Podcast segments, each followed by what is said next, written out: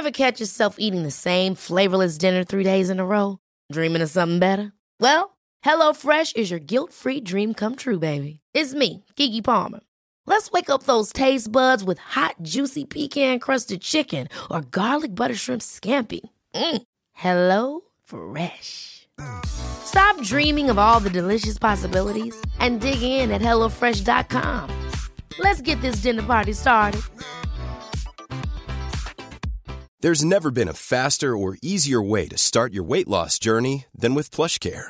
PlushCare accepts most insurance plans and gives you online access to board-certified physicians who can prescribe FDA-approved weight loss medications like Wegovy and Zepbound for those who qualify. Take charge of your health and speak with a board-certified physician about a weight loss plan that's right for you. Get started today at plushcare.com slash weight loss. That's plushcare.com slash weight loss. plushcare.com slash weight loss. Wow. Nice. Yeah. What you're hearing are the sounds of people everywhere putting on Bombas socks, underwear, and t-shirts made from absurdly soft materials that feel like plush clouds. Yeah, that plush.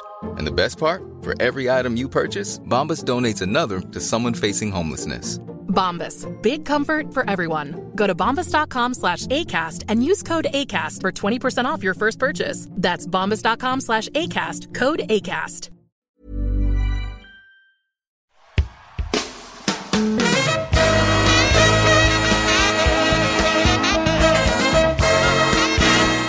It's the Roundball Rock Podcast, starring Dave Schilling, Carl Icahn, Stephen Schwarzman, Joey Devine, Sheldon Adelson, Rupert Murdoch, Sean Keane, Gina Rinehart, Silvio Berlusconi, Patreons Eric Fromm, thank you, Eric, John Phillips, thank you, John, Ned Grade, thank you, Ned, special guest Matt Christman, Joe McAdam, Brody Reed, musical guest Chamillionaire.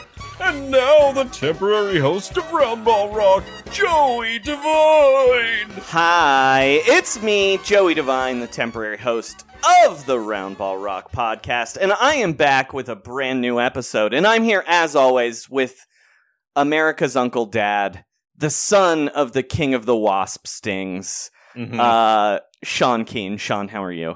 I'm good. Um, I have not been stung by any wasps, so that puts me one up on, your uh, father, the other man in my family. That's right, old man. Sean, I'm sorry I can't talk too long about your dad being stung by wasps because we've got a giant episode today. Uh, later in the show, we're going to talk to Brody Reed uh, about the Lopez twins manga, and then, and then the Lopez twins are going to interview uh, their brother, the head writer of their manga Transition Game. That's right, the Lopez twins put out a Japanese comic um, written by their brother. Uh, they'll be on to talk about that. But first, we've got to talk to our friend from the Chapo Trap House podcast, Matt Christman. Matt, how are you? Hi, how you doing? Uh, so happy to have you on. So, Matt, question for you first. You're a, you like sp- you're the Chapo that likes the sp- sports the most, right? Except unless you count Ah. ultimate uh, death fighting as a sport. Yeah, Felix loves the combat sports. Mm-hmm. Not a fan of any team sport. Yeah. He's always wondering why don't they just settle this with fists? Uh, But I would say that Will and I are probably about similar. I might be a little bit more. But like, for example, I am from Wisconsin, and I only watched the last game of the finals for the whole season the Bucks had. Just uh-huh, uh-huh. that's how little invested I am. Well, it was it was a good game to watch at least. Yes, I was Yeah. very happy to see that game, see him clinch it in such dramatic fashion with uh, with uh, Giannis, I believe his name is, uh, hmm just going absolute beast mode. yeah. Crazy Eyes Bobby Portis. Uh, oh yeah, the meme. See, that's the thing. If you if your team can win uh, and produce memes, it's Yeah. truly a blessed championship. Absolutely. I will say there is one Milwaukee Buck I want to warn you against. Uh, it's white man Pat Connaughton is a shitty slumlord, so you can't like him, but you can like all the rest of the Bucks. Uh, but you Pat- for your permission. yeah, no problem. um, I just want to. I just want to keep keep uh, everybody away from liking Pat Connaughton. That's my main goal in life because he's an asshole. Um, he's uh he's destroying a building in Brewer Hill. yeah, he's he's like he's like kicked out a bunch of people in a, like a Cream City building to like turn it into three condos, but it's like a five story building or something like that. I I will say this: I don't know what a cream City- city building means, but every well, Cream every City mention is of it. Milwaukee's nickname. yeah, so it You know why it's called that? uh, the dairy industry. the cheese. Yeah. No, this is Oh. a common misconception. It is because uh, it, there was a dominant color scheme among the brick homes of the old downtown. They were all Oh. cream colored. oh well, then Pretty that cool. makes then that explains why they're calling it a cream city building because it is It's that a kind of cream brick. brick. There you go. Now Yeah. mystery. All is right. Yeah. Well, thank you, Pat Connaughton, uh, the Milwaukee Bucks, uh, creamiest skin toned man on the team. Anyway, all right. Uh, here's what we brought Matt in to talk about today. I we talk a lot about uh, the NBA's shitty owners on this show. And I brought Matt in because I want to go through and help him help us figure out who the NBA's shittiest owner was this season.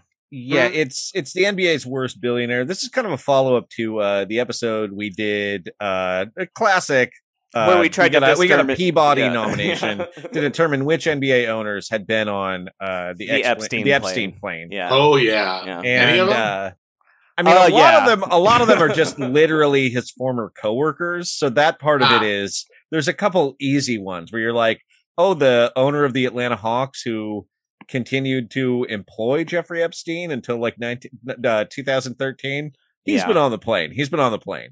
Um, Jami yeah, Gertz has probably been on the plane. Paul Allen was for sure on the plane because Ghislaine Maxwell was on his boat. We know that Mhm. for a fact. And as Uh, we know, Paul Allen also didn't kill himself. Yeah, He just knew too much. He'd been on his own sex yacht. yeah, those are all for sure Epstein uh, friends, friends of friends of the app. Yeah. Uh, anyway, why don't we get to our first candidate? Because our first candidate is the only owner we talk about so much that he has his own drop on the show. Um, so we got to play that. Our first nominee for worst billionaire of the year goes to It's Tillman time.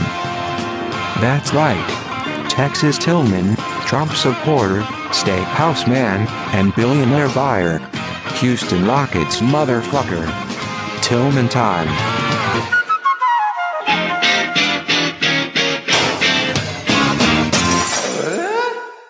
How does Tillman describe himself? A motherfucker.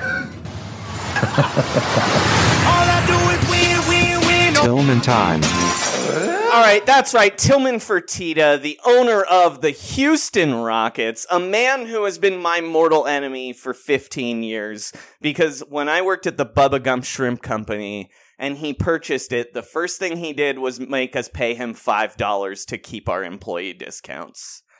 Um, Matt, Sean, are you, are oh, you yeah. Matt, are you familiar with the the billionaire buyer program? No. Is it where they buy young children? no, I I mean, mean, essentially.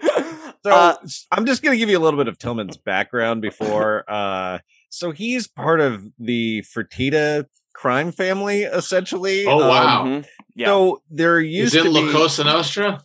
Ah. yeah, Ah. they used to run uh, the gambling and prostitution and all the illegal activities in Galveston, Texas. And uh, Tillman also owns a casino. He owns the Golden Nugget. But Mhm.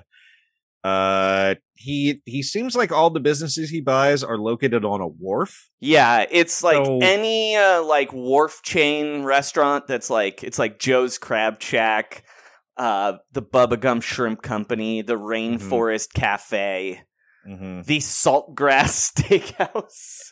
but every every business he has seems to be like smuggling adjacent basically. He also bought the Rockets like on credit. He's the most cash poor of the NBA owners. Well, I'm not sure that's actually true because, well, we'll get into this. So, um, I'm just going to give you his performance during, uh, basically from the pandemic on. hmm Yep. For that's our that's our competition year. It's like the MVP. Oh, also his book is called "Hey, Shut Up and Listen." it's called Shut Up and Listen. Yeah, yeah. I listened to that entire audiobook. Me too. Um, and I shut up while I was listening to it. So, so during this uh, pandemic, here are some things that Tillman Fertitta did.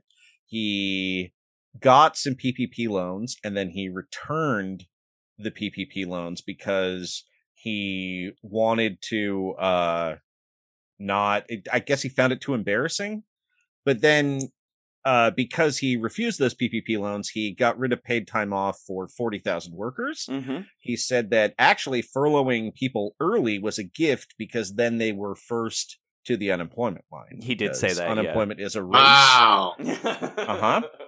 Uh, so he, while refusing that PPE loan, PPP loan, he had a couple of meetings. One directly with Donald uh, Trump. Donald Trump, Dongo. where where he was asking for money in the restaurants, and uh, Donald Trump basically told him to fire his general manager, which he did. because uh, his general later. manager uh, got in a fight with China earlier in the year. Yeah, he, but yeah, we, we, but Um, we can't get into that one. so uh what was also happening while he was talking about how poor he was and how uh you know the NBA season needed to continue uh it, it was all costing money uh he was actually building a mega yacht overseas uh Mm-hmm. Yeah. I believe in the Netherlands is that where they do the I, shipbuilding I believe Yes, that's where the it came Dutch from. love building monstrous uh, Yeah. sea vessels for these, cre- these creatures. so he uh he he waited until a couple months ago because of the bad publicity to bring his new uh mega yacht it's called boardwalk and he named it boardwalk because his previous mega yacht is also named boardwalk it cost 150 million dollars uh tillman is also building a third yacht right Uh huh. I assume also named Boardwalk. now Mhm. Uh, not Uh, smart enough to name it Park Place. Uh, Right. real, real, real. Takes a real lack of creativity to keep naming your boat the same name. Uh he also traded james harden for victor oladipo this year and he uh traded for a man named Sengun, the, Mhm. which was the only Turkish prospect in the NBA draft, and I'm assuming that is to curry favor with Erdogan. Yeah, yeah. Uh, So he probably wants so he to can off, probably wants to build a Saltgrass steakhouse there. yeah, like a uh, Bubba Gump yeah, Shrimp yeah. Company uh, at, down the street from Erdogan's house. Yeah.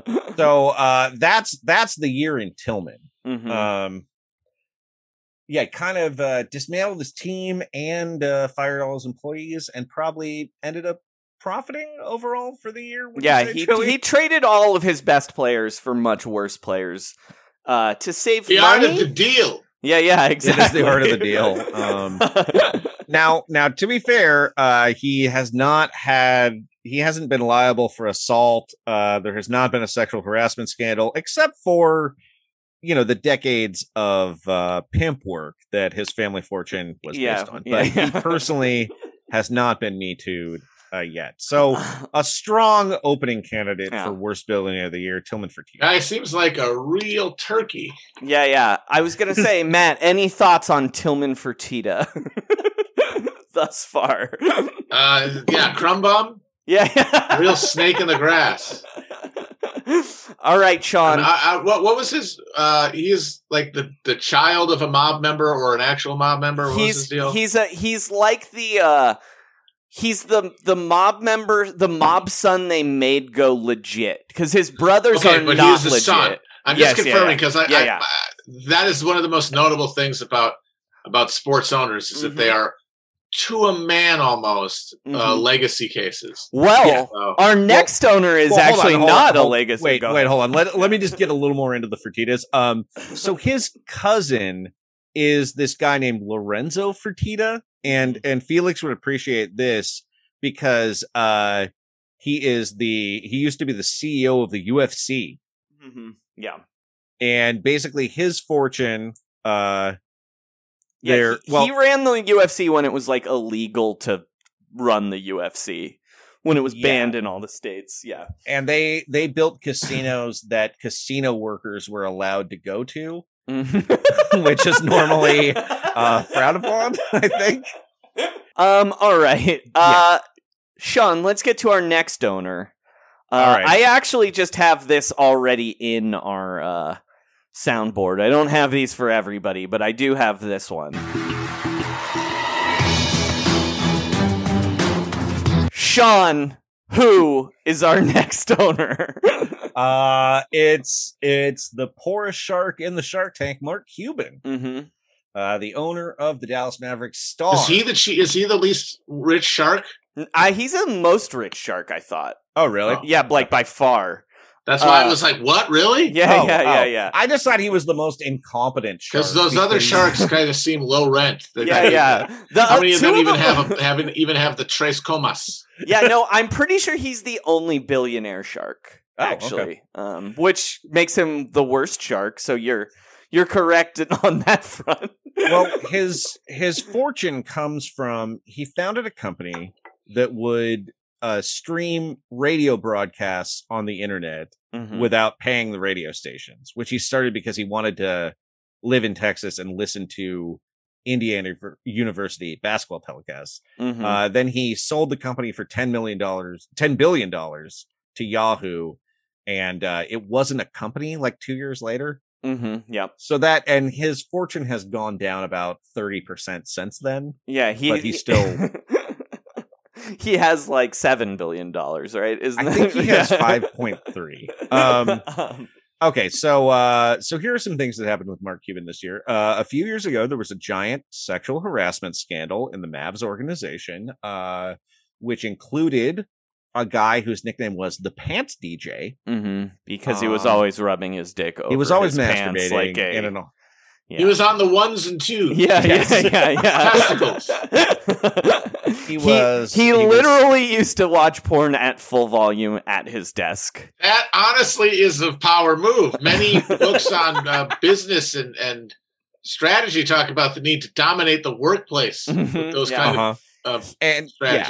He also once dropped a full condom just in the elevator on purpose, I believe. Right? See, this is clearly a strategy for Yeah, yeah. executive power accumulation. yeah, he He's just trying to spread his his anima across that workplace until his his musk becomes undeniable, hmm and all the lesser stags are cowed into obedience. hmm Did it work? No, he eventually. I mean, he was there a very long time, but eventually you they go. caught Yeah. him. Can't argue with success.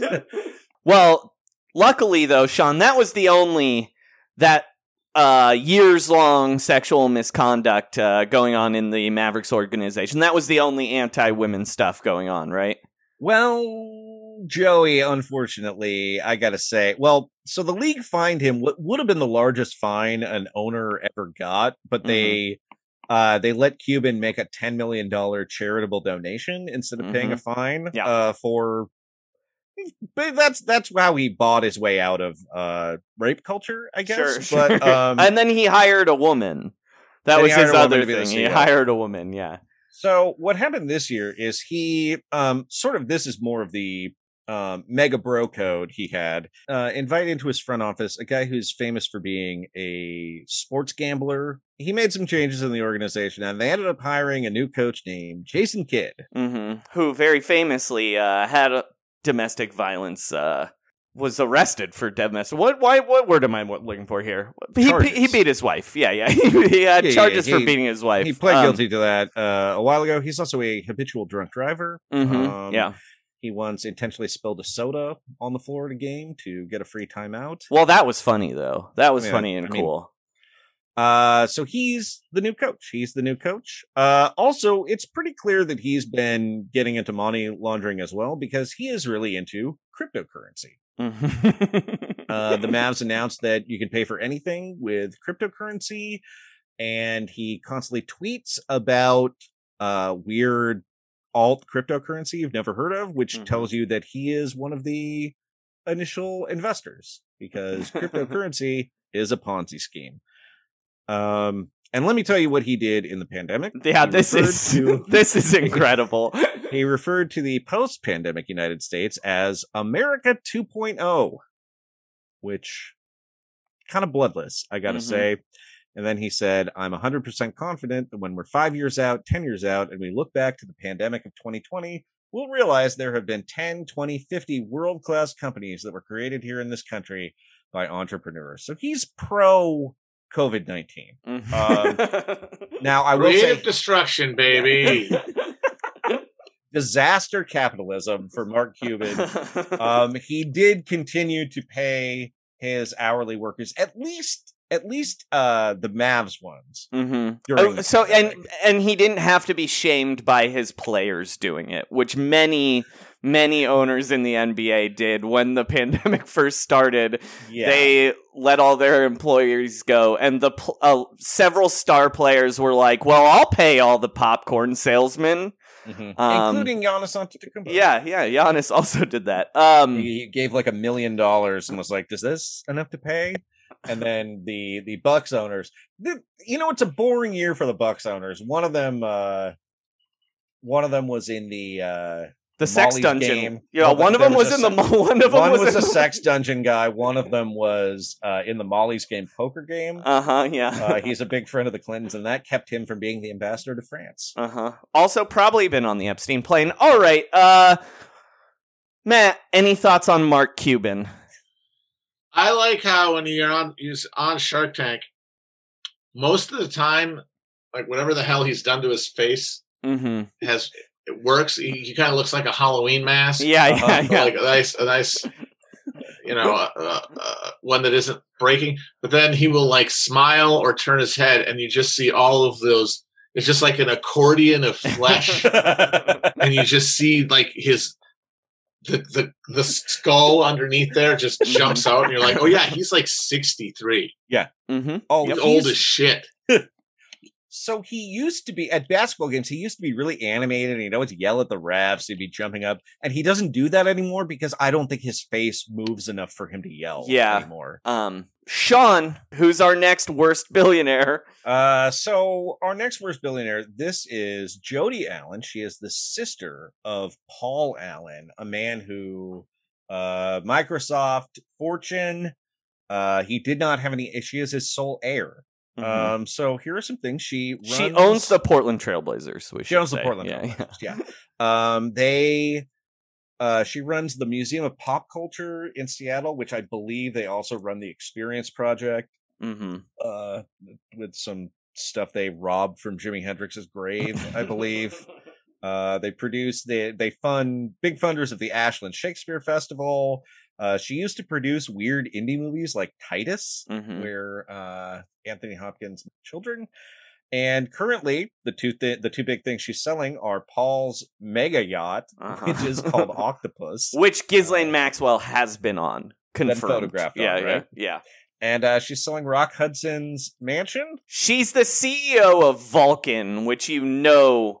If you're the CEO of a place called Vulcan, you know you're evil, right? Oh yeah, that's right, right up there. You're letting Yeah. the people know.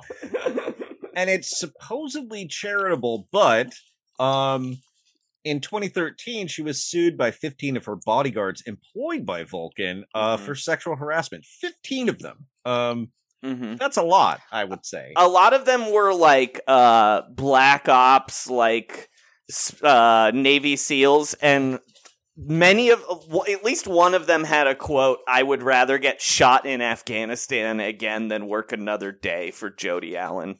Mhm. Uh, also, it seems like one of the reasons they had so many Navy SEALs was because they were smuggling illegal things out. Yes. people. Uh, Uh, this is the August- this is the headline, the main headline. So in August of 2011, the U.S. Department of Agriculture inspectors destroyed 72 pounds of giraffe bones belonging to Allen and her brother. Uh, there was also a scandal with penguin skulls. that they were uh, smuggling out of Antarctica. Yeah, I don't understand this one, Joey. Honestly, why they wanted the bones? 72 pounds of giraffe bones seems like a lot of giraffe bones. It does. Matt, what do you think you'd do with 72 pounds of giraffe bones? Have a dang party. Uh, it would be like a Flintstones fun festival back there. I'd have Yeah. Brontosaurus burgers. yeah, that's absolutely what it's for, right? It was for catering purposes. Yeah, that that's true. Uh yeah. Um and then the big thing that the Portland Trailblazers did this year is they hired uh Chauncey Billups as Mhm. their head coach. And right after the news broke that he was going to be hired before it was Mhm. official, uh they the people looked into the gang rape charge against Chauncey Billups from Mhm. 1997, which has a a pretty disturbing transcript, I would say. I would Mhm. sort of like recommend you read it and also not recommend Yeah. you read it. Uh, and then they pretended to investigate, had a press conference where they said they investigated, and then uh, you know, they just they and then hired- they just hired him. ProPublica, I believe, looked into the investigation, and everyone was like, "No, we never heard from the Portland Trailblazers." yeah, yeah. Um, his answer was incredible. The GM's answer was incredible about the investigation, though. When asked about it, he just said, "That's proprietary, Sean." so that's that's Jody Allen. She'll probably not be an owner for that long. I think I she's know. probably going to sell the team. Matt, any thoughts on Jody Allen? Once again, seems like a real piece of work. yeah, we've got about uh, five or six left here. Um, Matt, who you lean in so far on worst billionaire of the NBA season? Bone stealing, uh, Mark Cuban, or uh, Tillman Fertitta? The, the I like. I'm saying Tillman Fertitta just for that delightful name. yeah, yeah. I think I think we're getting there. Tillman All right. Fertitta. It's a no bueno. All right, Sean, who's next? Uh, this is the owner of the Atlanta Hawks, Tony Ressler. hmm Tony Ressler. Uh, he is also from the Apollo Investment Group. Uh, his his brother-in-law is a guy named Leon Black, who was just recently forced out as the CEO of Apollo by a different owner on this list, who was also forced out as CEO this year. Uh, Uh-huh. we'll get to him in a second. Um, he's he's known as a billionaire playboy.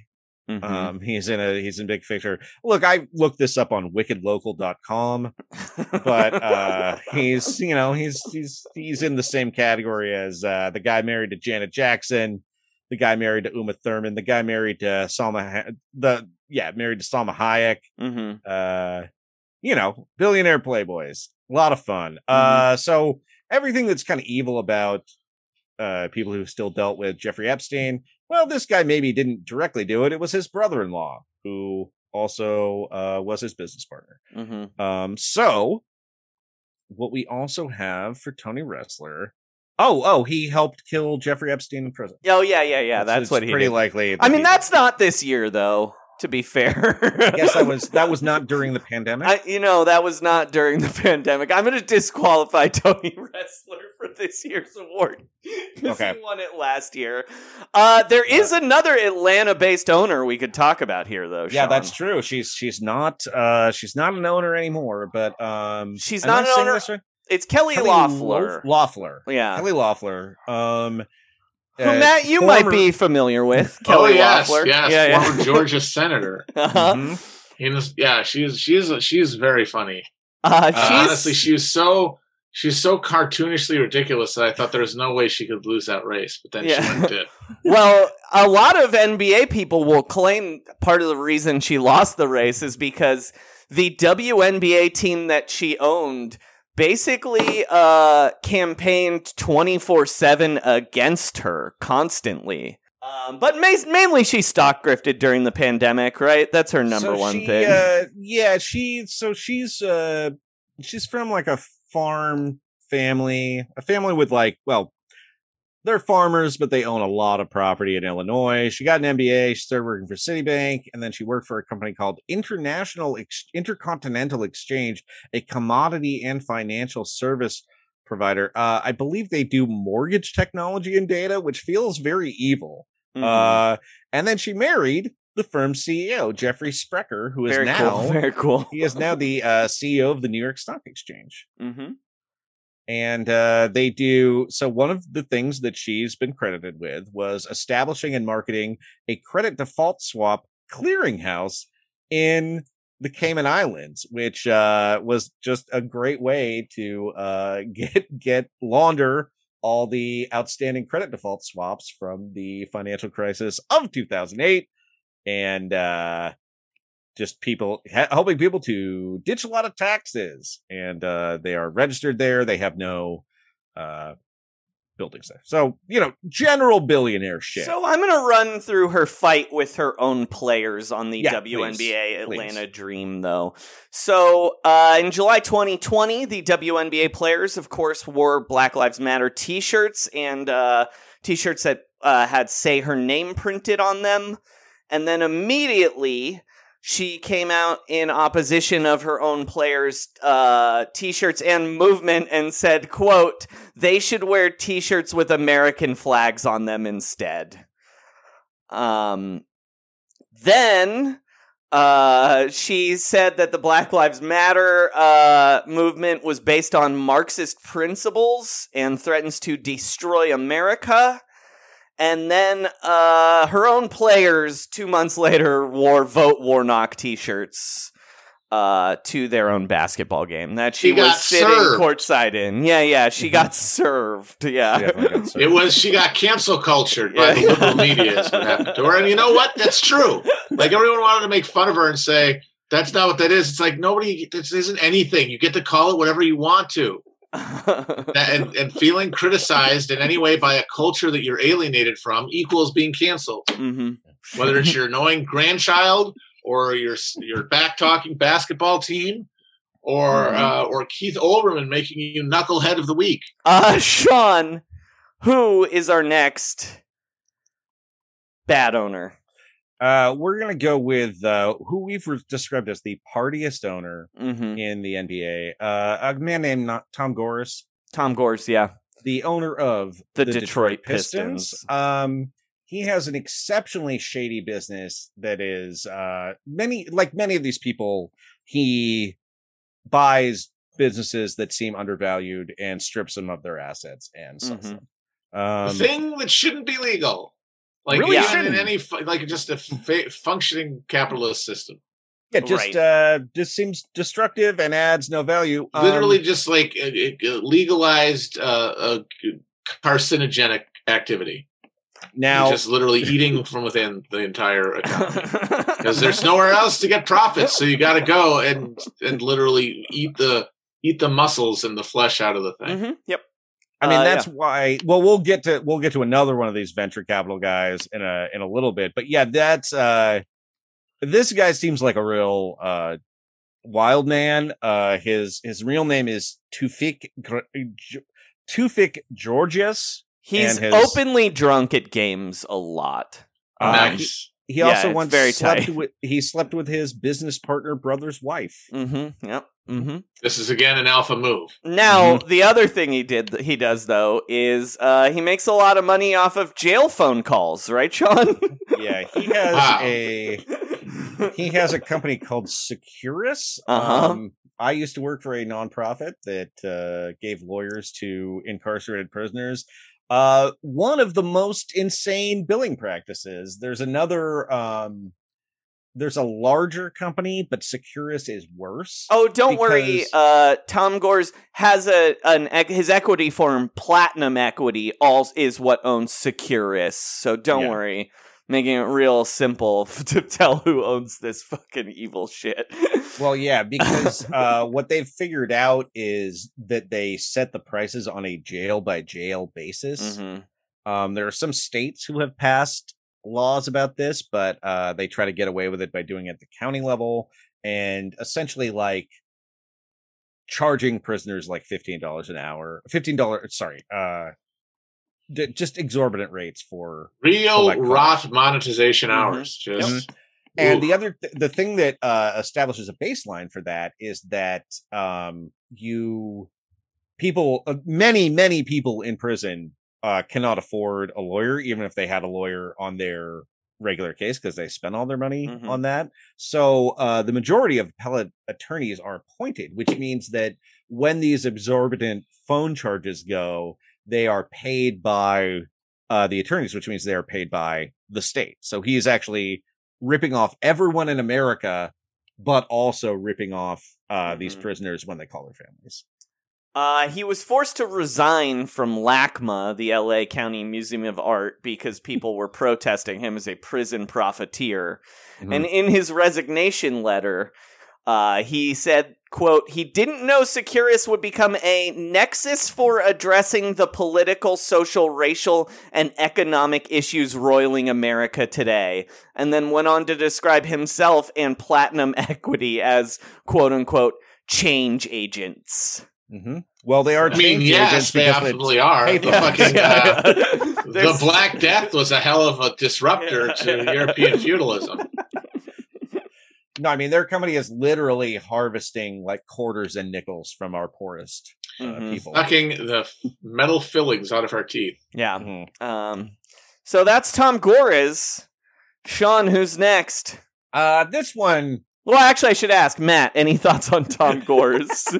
Once again, just a real, a real, uh, a real jerk. yeah. I mean, it, I, I'm sure if I had access to like a LexisNexis search, he's certainly done worse things than this. Mhm. I just can't. T- I couldn't tell. I mean, that's all very bad. Let's Yeah. not, Yeah. let's not sugarcoat it. Like this is demonic activity. This man is a man is a Judge Holden of finance. He's a he's an embodied uh, manifestation of all of humans' darkest urges. Uh, now I would have listed Cleveland Cavaliers owner Dan Gilbert, who is a just giant slumlord in the city. He's his big thing is that he uh has bought a lot of uh distressed property in the Mhm. city of Detroit. Oh yeah, Uh, he has a private OCPS uh, uh, fe- cyber feudal fiefdom in the center of downtown. They bought a bunch of buildings, and they're all staffed with. They're all office space for his employees and living space for his employees. All of them patrolled by private, Quicken employed Mhm. armed security. Very cool. It's so crazy. it Uh, is yeah, New Detroit, courtesy of OCP, and we It love is- to see it. it is extremely RoboCop. Um, but he is ineligible this year because he has been uh taken down by uh I would say smited by the hand of God. He suffered uh, a large stroke, and now the Cleveland Cavaliers are being run by his 23 year old son Grant. No, Hell yes, you know that guy's cool. And Dude, I want to hang with Grant Gilbert. I uh, know that there is not a thing I can do that will get me in trouble. Now, Well, Grant's Grant's official title right now he is he is the shadow owner, but he is the director of content and brand strategy. mhm. of course he Um, is.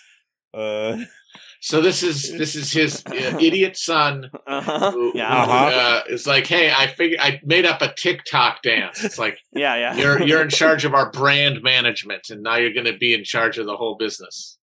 I mean, Uh-huh. to be fair, Grant is probably a huge moron, uh, but he I don't think he'd ever write like an angry letter in Comic Sans that people would make fun of forever, like Dan Gilbert did when LeBron left the Cavaliers. I mean, that's a good Uh-huh. point. He would have an, an instinctive understanding of the market and Yeah, the yeah. aesthetics of the internet to avoid that kind of cringe. well, he would By way, release the- a TikTok, right? He would. well, when I was um when I was trying to uh trying to find this, he was referred to as an artist who hailed from Cleveland, mm-hmm. and then then lay that's the headline. Oh, Um, like Devo. I know they're from Akron, but still keep going.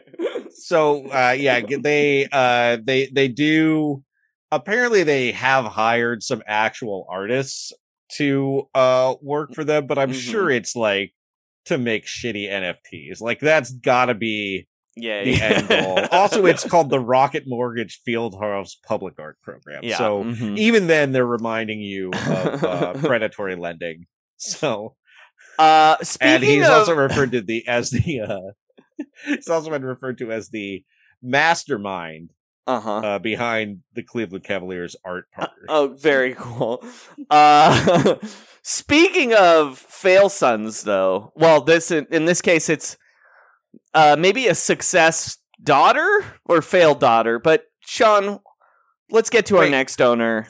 Can I before we do this, can I just Mhm. give you a list of Grant Gilbert's favorite things? Yes, of course. Favorite movie, Interstellar. Okay. Uh his favorite party favor is Catan. I Like guess he Settlers brings of a board Catan? game. I Okay, cool, assume that's cool, what that cool. is. Okay. Uh, his bucket list destination is Cape Town, South Africa. Oh my god. Diplomatic community. Uh, his quarantine hobbies were basketball, ping pong, and working. Uh, his favorite TV show was Game of Thrones, and the the book he's read most recently is Shoe Dog, a memoir by the creator of Nike, Phil Knight. Uh-huh. And uh, and then his favorite podcast. Oh, sorry, his favorite emoji is uh the star that kind of looks like the NBC the more you know and then the uh checkered flag Sure. Okay. I don't know what that means in combination. and then his favorite podcast is Pardon My Take. Uh, you know what? Uh, we could probably get him then. All right, keep Yeah. going. All right. Uh your next one. This is what I was really just rounding out the top 10 with this one. Mhm. Uh this is Jeanie Buss, the owner of the Los Angeles Lakers. She forced out her fail son brothers. Uh she is the only NBA owner who has posed for Playboy. and the only Uh, NBA owner who has dated Phil Jackson and. Jay Mohr. and Jay Uh, Mohr. yeah, she has yeah. dated Phil Jackson and Jay Mohr. Um, all that Jeanie really did this year. Now, She did do one very bad thing this year, though. Sean, say what Well, it is. uh, she started doing stand up this year. Joey. Yeah, Matt, uh, Jeanie Buss, the billionaire owner of the Los Angeles Lakers, now does stand-up comedy in North in, Hollywood. In North Hollywood. yeah, at, It's a good way to get attention. yeah. uh, she did this because Theo Von convinced her to at a Mhm. barbecue. Theo Yeah. Von, uh, from the Real World Road, Rules Challenge. Yeah. Okay. Um, He Uh, told her, dude, you are so funny. You were so funny, dude. You should So do funny. You stand should up. definitely do stand up. Also, um, do you have tickets for the the game? yeah, yeah, yeah, Jeanie, you should do uh, you should do stand up. Can I have those courtside tickets I came to pick up? Um, Uh, alright. so, so I would say this is not morally bad, but just a bad thing to put into the universe and a Mhm. personally destructive choice. as yeah. well. Um, while we're in Los Angeles, Sean, Yeah. we might as well talk about the guy who owns the other team, uh, Steve Ballmer from Microsoft. I do have a drop for him. Well, Ladies and gentlemen, Steve Ballmer!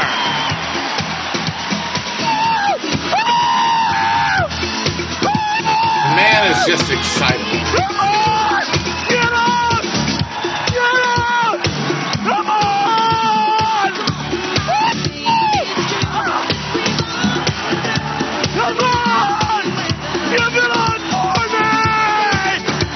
I'm gonna tell my kids that that was Gloria Estefan. All right, um, Sean, what did Steve Ballmer, the owner of the Clippers, do this year?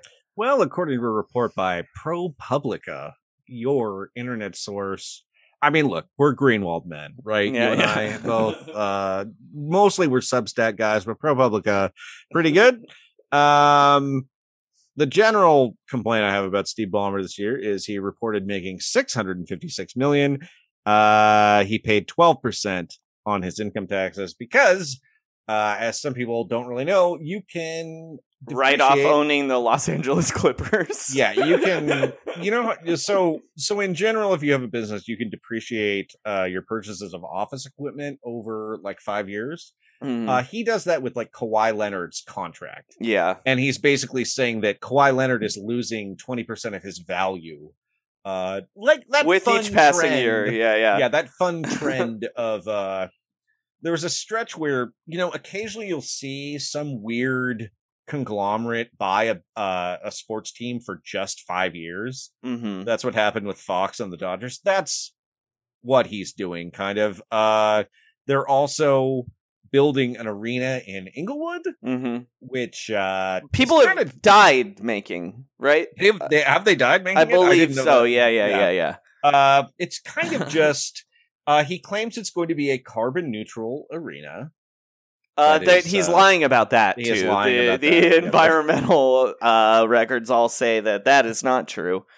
Um, Uh, and also most importantly, who does he give a lot of money to, Sean? He gives it to the cops. Yeah, the Now, LAPD. he tries to support a lot of charities that help the black community. However, many of these efforts uh, are giving the cops, the LAPD, more money to have community officers, Mhm. and the Who then just blow up fireworks in their Right, right. neighborhoods, right? right, exactly. Yeah. They're supposed. to, He's the giving them idea- fireworks. That's what.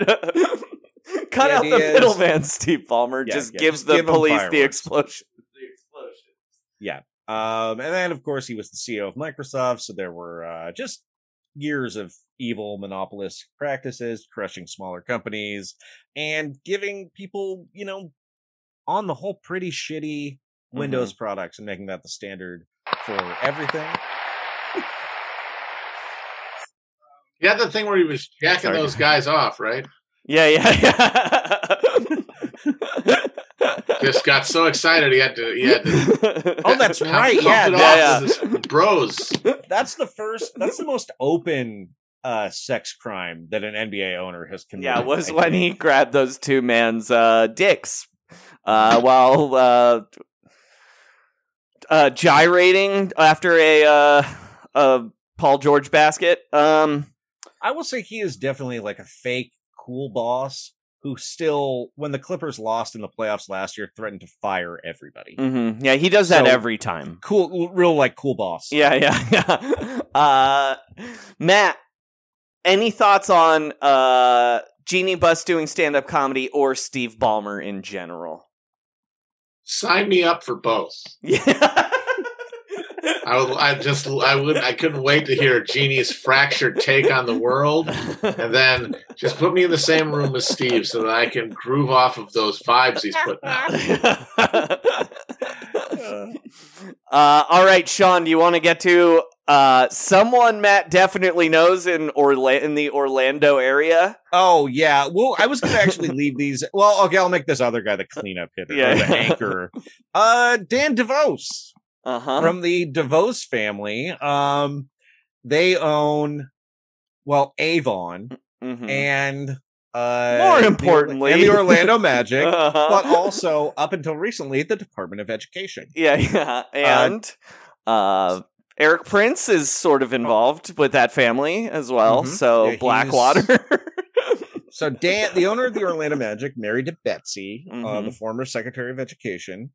Um, now, according to my source, she was known for quote using the Department of Education's powers to take such steps as making it more difficult for students who had been misled for for profits about the value of their education to have loans forgiven, uh, and weakening the administration's attempts to hold for profit institutions accountable.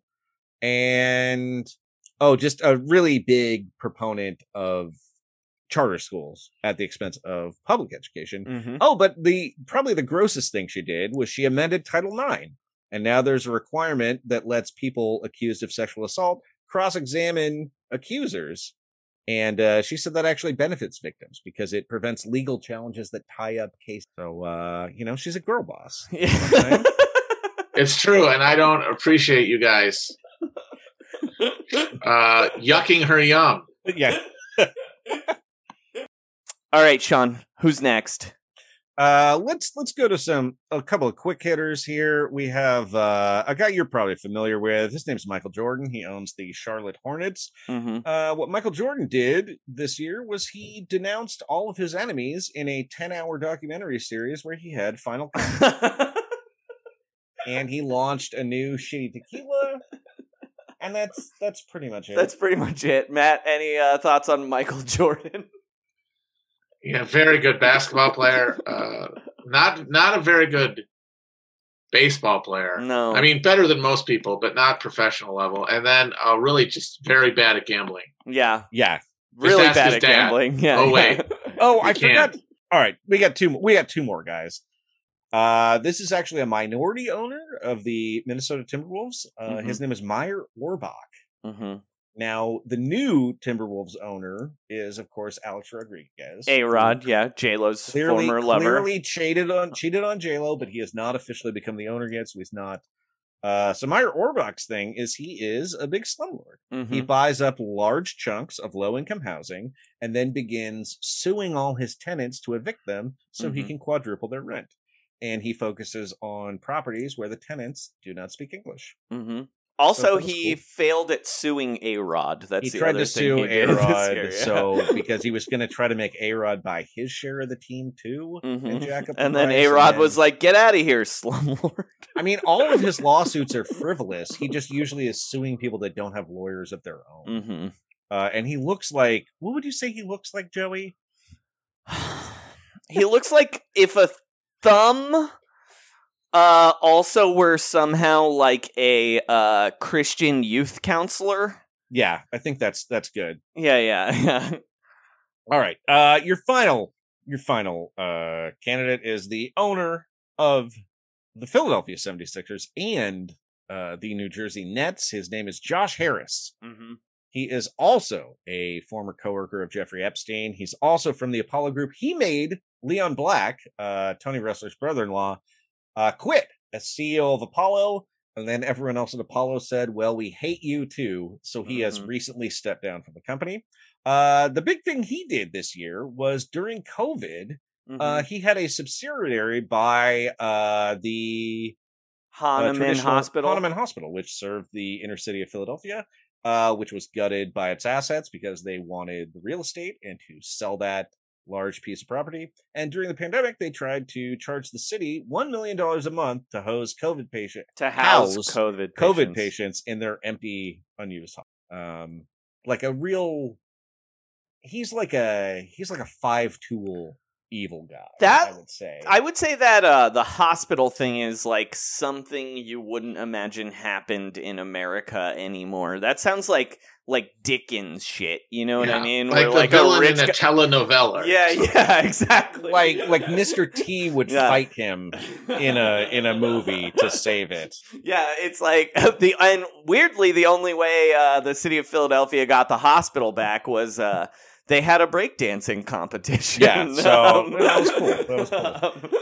Uh, well, okay, so here's what I want to do, Joey. Sure. Give your bottom three, and I'll give my bottom three. And my yeah, okay. Matt Matt's the ultimate arbiter. okay obviously hospital man is bottom bottom bottom that's the worst thing anyone did on this list Okay. uh i think uh number two i gotta go for tita i hate the man uh Mhm. buying a buying the mega yacht while also taking ppp loans is pretty fucked up Yeah. um and then And laying off fifty thousand waiters. yeah yeah and, and then uh I'm gonna go with oh it's really hard that that last one is really hard I'm gonna say because okay Ballmer's not it for sure because like just not paying taxes is classic all these people not, don't do that It's par for the course. yeah um I'm gonna say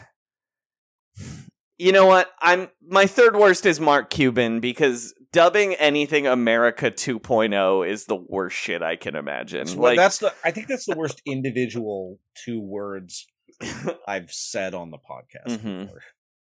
Uh Sean, what are your three bottom three? Uh I'm going DeVos almost just for a lifetime achievement award. Sure. Um Josh Harris is in my bottom three, and I'm gonna say Tom Gores. Actually. Tom Gores is really bad. Yeah. Um Tom Gores, of course, was stealing, was making money off prisoners calling their lawyers. I um, also and just family. feel like there's a lot of bad things that he's doing that we're about to find out Mhm. about. Yeah. Like when he accidentally like kills a hooker in public Mhm. or Yeah, yeah. like uh there's some kind of indictment. Like I just feel like there's there's much more evil to come from Mhm. this guy. All right, Matt.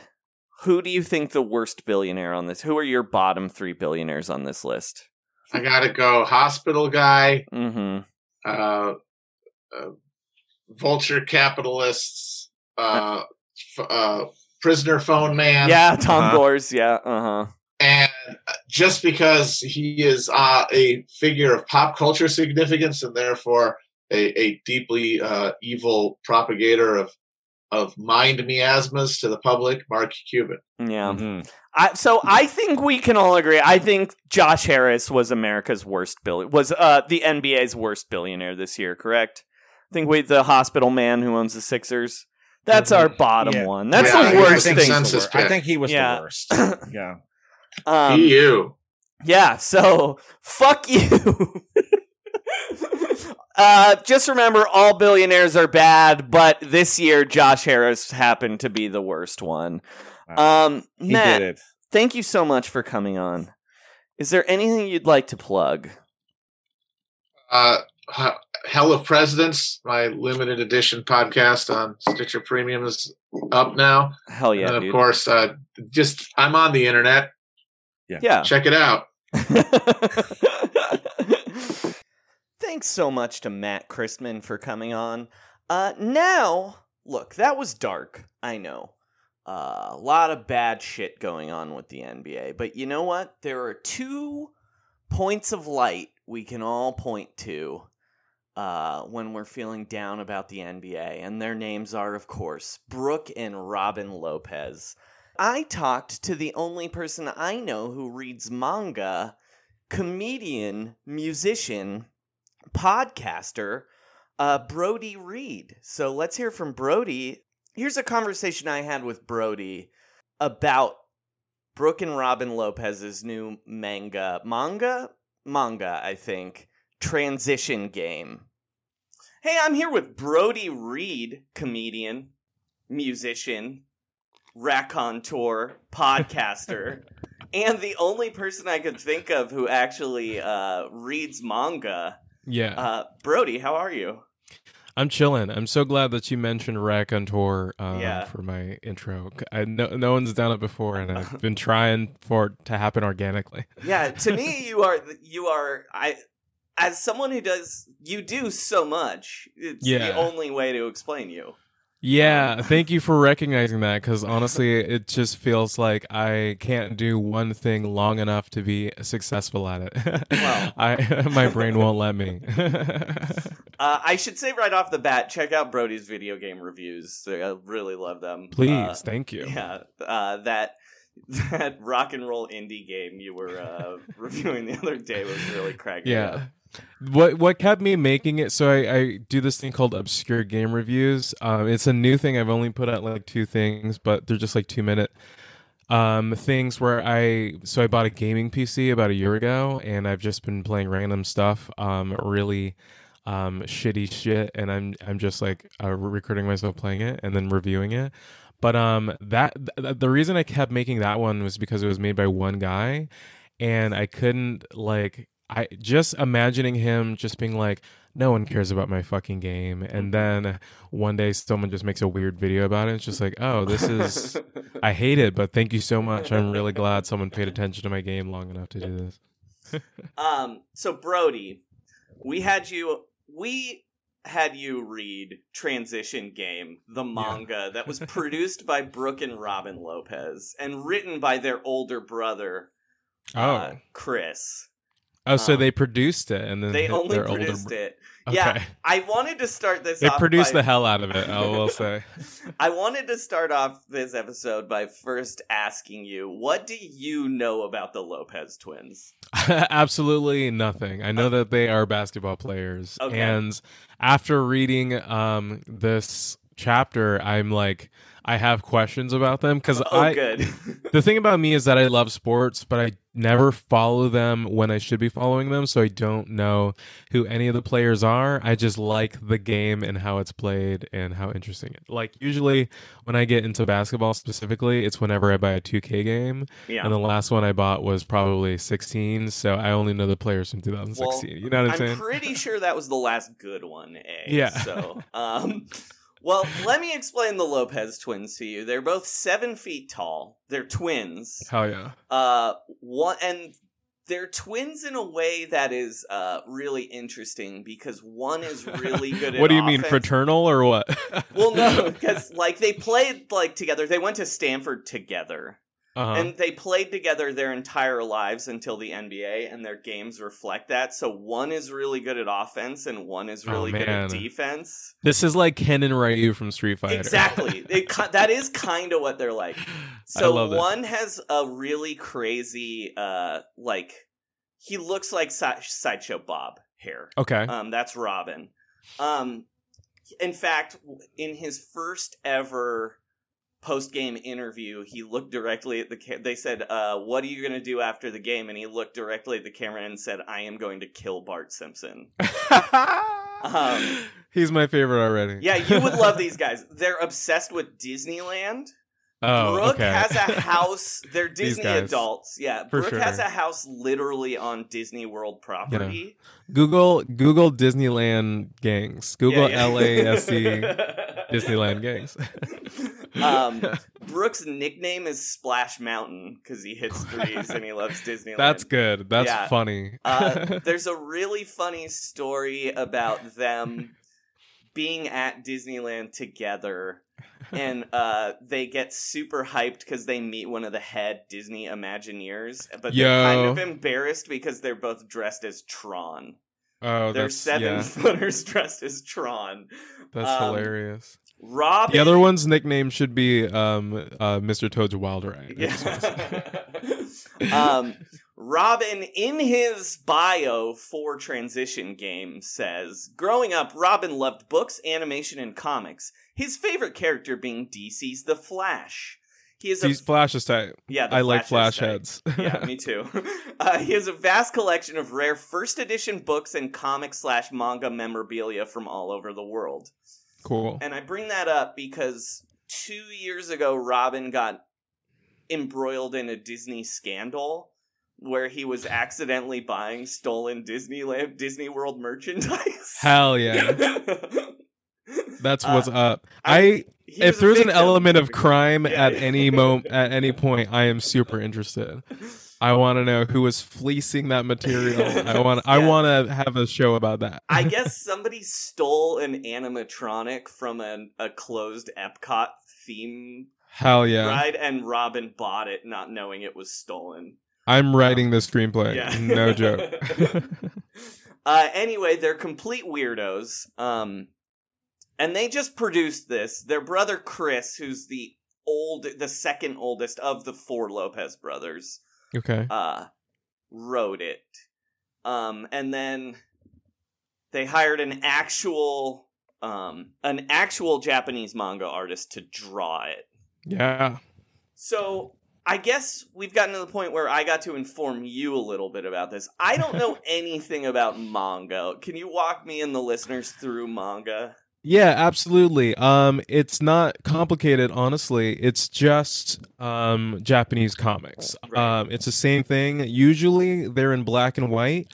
Um, for a lot of Japan's history, um, it was like a cultural thing for people to read things like Shonen Jump. Um, and they would Right, be that's where Dragon Ball Z comes from. I that's where Dragon Ball Z. yeah. That's where half of everything comes from. It's where My Hero Academia comes from. It's where um literally I could name literally any anime. You know what I mean? Um, but like so the magazines that they have there, um, they will uh, bundle you know issues of these things together. Um, so um. They'd be like a trade, basically, um, and it's just like a very popular thing that people aspire to um, and then mangas will be um, collected versions of those. For example like um, there's a there's there's a, a property called one piece which i like a lot.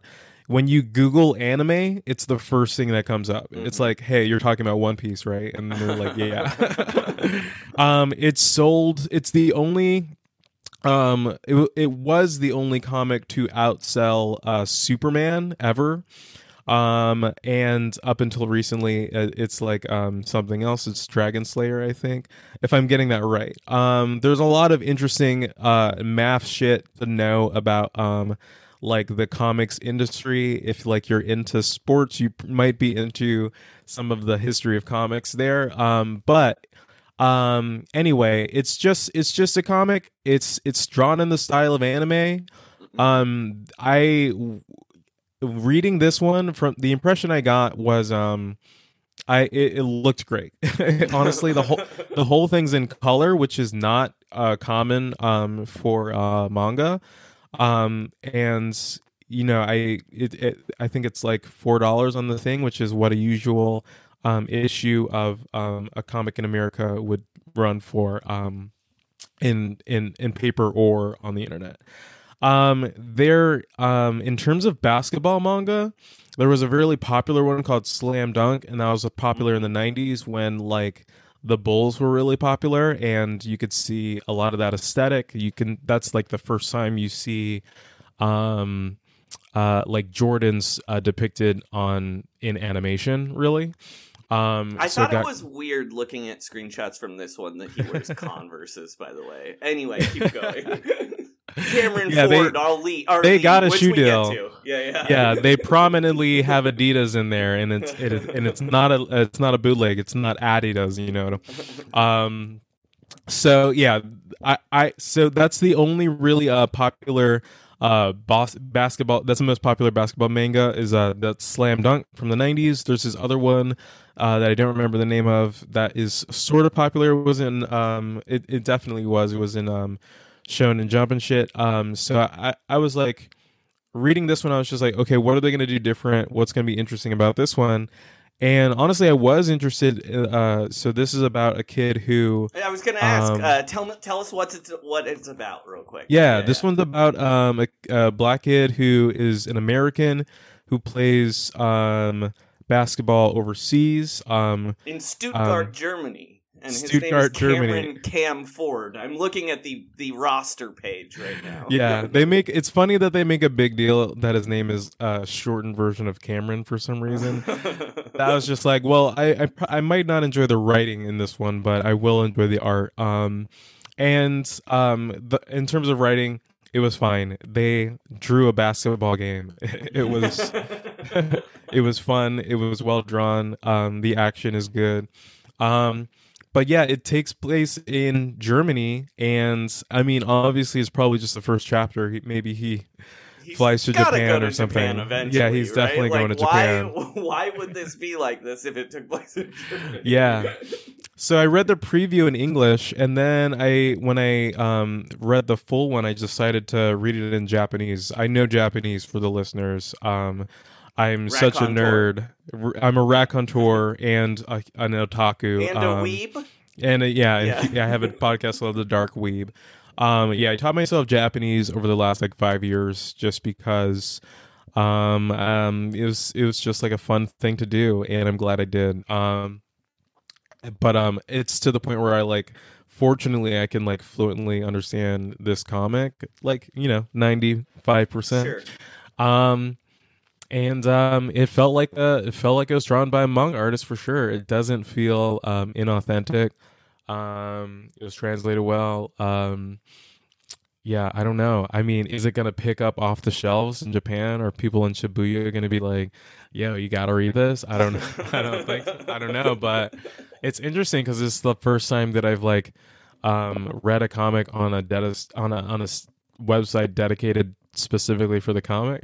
Yeah, Which I think is pretty interesting. transitiongame.com. Yeah. yeah, so they so they uh I guess they produce the shit out of this. Well, they're very rich. Uh, Okay, that is yeah, that makes they sense. Have going for them. Um, Do they are they also popular enough where they're, they're just like, "Hey, we um we made this comic that like they'll immediately make their money back cuz people are like fucking have to read this. I'm a fan of these guys. I'm guys." not sure. Uh, Yeah? I mean, they're not. Brook Lopez made an All Star game. Robin Uh. has not. Um, Okay. Robin has played for Shit. uh, Phoenix, New Orleans, Portland, New York, Chicago, Milwaukee, Washington, and now he's on Okay. Orlando. So eight teams. Brooks played for two or three because he was on the Lakers briefly. Okay. Um, I think but I he was on that. the Nets. He's the all-time leading scorer for the Nets, I believe. Uh, he I won mean- a championship this year with the Bucks. hmm I mean, whatever team is smart enough to get these twins back together on the same team is the Well, one that's gonna. Milwaukee did that, and then they let Robin go. Oh shit! Uh, and then they won a championship, and Robin live tweeted Paddington 2 while his brother was winning the NBA championship. Yeah, Um, that's yeah. sick. I do like these guys. I get them. um, so I guess I want to ask: Is it normal for like how many American high-profile mangas are there? Like there can't be that Um, many, right? There aren't. No, there aren't at This all. has to be kind of a weird outlier in that sense, right? I mean, it's kind of one of those things that, like, as um, a huge nerd my whole life, kind of pisses me off, um, Yeah. and unreasonably so. so there was this anime that came out on uh, Netflix a couple years ago, um, starring Jaden Smith.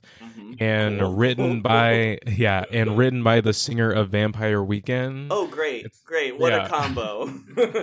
exactly. It's called Neo Yokio, and I think it was animated by some people in Japan. And then there was this like whole debate about like what the fuck is anime even um, in the first place.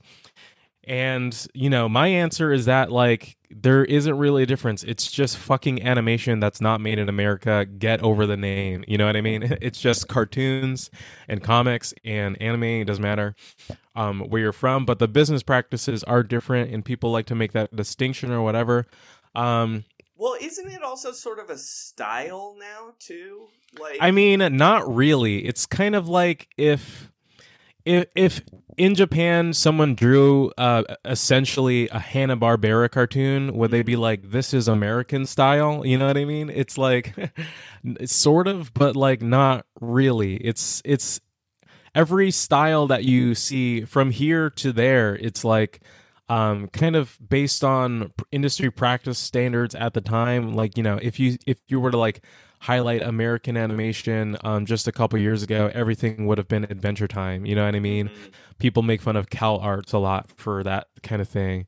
Um, but at the same time, I I mean I will see that yeah, fucking anime has big eyes and you know right? Like sometimes I watch those like DC Uh-huh. animated movies that come out sometimes, and sometimes Batman will look like it's an anime. They'll release ones where it's like, oh, Batman has like huge eyes. Yeah, hell yeah. Kawaii Batman. Yeah, yeah, Absolutely. yeah. I'm surprised that's not already a thing. Um yeah, the whole thing is just kind of like walking a line. I think um these days, honestly, I think being anti kind I, anime has gotten really popular in the last couple of years. Um, I just have a joke that like every black person loves anime because a lot of them do, especially Yeah. the young ones. Uh, there's a lot of um I noticed it probably 4 or 5 years ago that suddenly a lot of like the uh NBA rookies were like, "Oh, these are all like Silk Goku shirt guys." yeah, totally. yeah. and Goku even is like, uh, you know, Dragon Ball Z even is like the beginner stuff. That's Yeah. that's yeah, you know, that's like um, I don't know, that's like the friends of anime or some shit like that. So it's gonna get even deeper than that. Yeah, I think like people like Megan Thee Stallion, for example, will do photo shoots in like cosplay and stuff. Um, and I love it. Um. It's it's it's just good to know that um I have an audience going forward. yeah, yeah. I mean, you definitely job You- you security at is what that sounds like to me. One Joey Devine. um, so walk us through beat by beat here because I haven't read it. Mhm. Our listeners haven't read it. What happens in chapter one of Transition Game? Sure. So it's pretty um simple. They're um they it's a championship game for um whatever It uh, opens with the championship game. Yeah, because that's how you know it's just a prelude. You know what I mean? um, it's uh, yeah. He is. He, he talks about how through internal uh, monologuing, he talks about how he's the only American on this team. Um, he's played on it for a year. I think he. I forgot how old he is. He's probably I can tell you, I have the roster open. Okay, he great. is 15 years old. okay. Cool. Uh, he's from San Diego. He's a point guard. Um, he's 195 centimeters tall. Yup.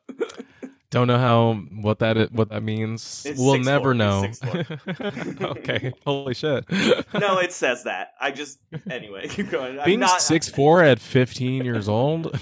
Well, you know what? That's proof that they grew up with that. Uh, this guy grew up with two freakishly tall twin brothers who are now seven feet tall. So, so is that the premise of who he is? Is that he is like the brother of these? Oh, right, The the, of the writer. it. Yeah, Yeah, yeah, yeah, for yeah. sure, absolutely. How tall is the writer? Do you know? No clue.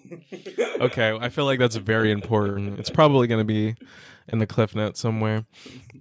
But um, yeah. So it's the championship game of this um, uh, uh of this league or whatever in Germany. Um, it they're not not not too much happens, but it's the end of the game. Um, they tie up the score. Um, it's it's uh. It's it's like a cool moment of establishing. Is this is just like the establishing thing of any you know anime or whatever. It's just like he's good at basketball. He's in Germany. Um, his he's like uh, having an internal monologue with his grandfather, um, who like really liked Magic Johnson. So you know, it's just giving you all these like touch points so you get who he is as a character. I mean, like everyone who plays sports has a favorite basketball player or whatever, and you know, I I like when I play sports games, like right now, I'm playing this um this Japanese baseball game called Yakyu Spirits. Um, it's like the official uh, basketball game. Uh, it's the official baseball game for Japanese baseball, basically. And uh, they have all these like uh, modes in it, and because it's Japanese, like there's this one mode in it where you this star player mode where you make your own character and you like enter a league, but like you could also start in high school, and then you like have you like meet other people in your like uh, uh, baseball club. I made I played a similar game on my phone. Yeah, this, uh, that sounds about it was right. Like it was like part. What was it called? It's called like Baseball Star or something. But it was Yeah, like it- part yeah. baseball, part dating sim. Yeah, you yeah you could Yeah, totally yeah. date Anime like- dating sim too. Yeah, yeah. Because like all like all of the girls had like weird powers and stuff. It was like one's like the trainer and she's like the sexy nurse Right. who's like part robot, and then there's like a Okay, I have to figure out what Yeah, yeah, this I'll- game is because that sounds a little bit more interesting, actually. Uh, I think I still Um, have it on my phone. It is yeah. called re-download Yeah. it, but yeah. no worries. But like I'll have it for everyone, you in a second. yeah, it's it's everyone who like plays um say like NBA 2K or whatever. Once you create a character, you are role playing, and you Mm-hmm. everyone has this idea of like the story that they tell themselves about like what their cool basketball guy is like. So this is basically very familiar to, to that. It's like setting up who this kid is. He's the only Mhm. American overseas. Blah blah blah. Um, I don't have really uh, a pinning down of like what he's good at in s terms of skills or anything like that. Um, So that's a note for Chris. Chris, if you're listening. yeah, exactly. but he's, um, you know, he has a couple friends on his team. Um, he he scores a point. Then later on in the game, he like misses um uh, uh uh, a point um where he like passes too high, and it's like there's only eight seconds left, but the the score's tied, and then he has like a moment of anxiety where he's just like, "Fuck, I don't want to lose this game because I I messed up or anything like that." but you know him and his friends they they you know they have an amazing pass they, uh, they have uh you know he has a great layup you know what i mean they win the game it's just the first episode it's not exciting to, for me to explain it but it um the you art's good Read chapter two. um honestly yeah i guess so um Well, we're You know- gonna make you read chapter two. When all right well out, so- that's fine Whether you I- want to or not. I'll happily practice my Japanese to um to read it. Um yeah, it was fun. It's it's competently uh drawn. Um I guess uh it it it, it it's wait to be seen what um happens off the court um how interesting the story is because i mean there's always two phases to sports anime mangas. Um there's on the court and there's off the court. Like um you have to see failures and progression. So you know if they can do that cool. Um but uh other than that it, it even if it only ends up being some web comic that the deep twin fans end up uh buying i'm sure they'll make their money back i'm sure it would be worth it for them so So yeah. who are the most famous? Oh, you know what? I can think the most famous anime twins or anime fan twins are of course the Wachowskis. yeah so for sure how many Wachowskis would you give the chapter one of uh transition game out of? um i'd give it out of I, i'd give it two wachowskis and then i would also give it two um, uh, Matrix Two Reloaded, Yeah, the ghost guys, the white Ghost ghost Dread guys. twins too. Yeah, yeah. So for a total of four. So that'll be four twins in total. So this game is called Gamevil Baseball Superstars. Gamevil Hell is yeah. the company. It's available on uh, iPhone. We'll Android, check that course. out. Yeah, yeah. uh, well, thanks for coming on, Brody. Totally. Um, Um, you can check out um the Dark Weeb podcast if you like hearing about nerd shit. Um, that's a show I host with my friend Cody, who is a writer on Rick and Morty right now and is um, writing on some Marvel stuff. That's really fun.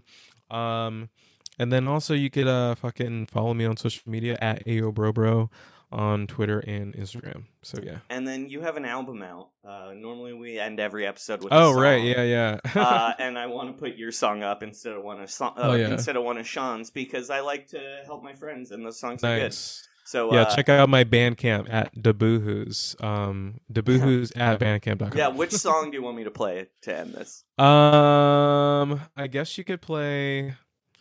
Gosh, I don't know. Probably the first one. Okay, great. Have fun with that. Thanks, Brody.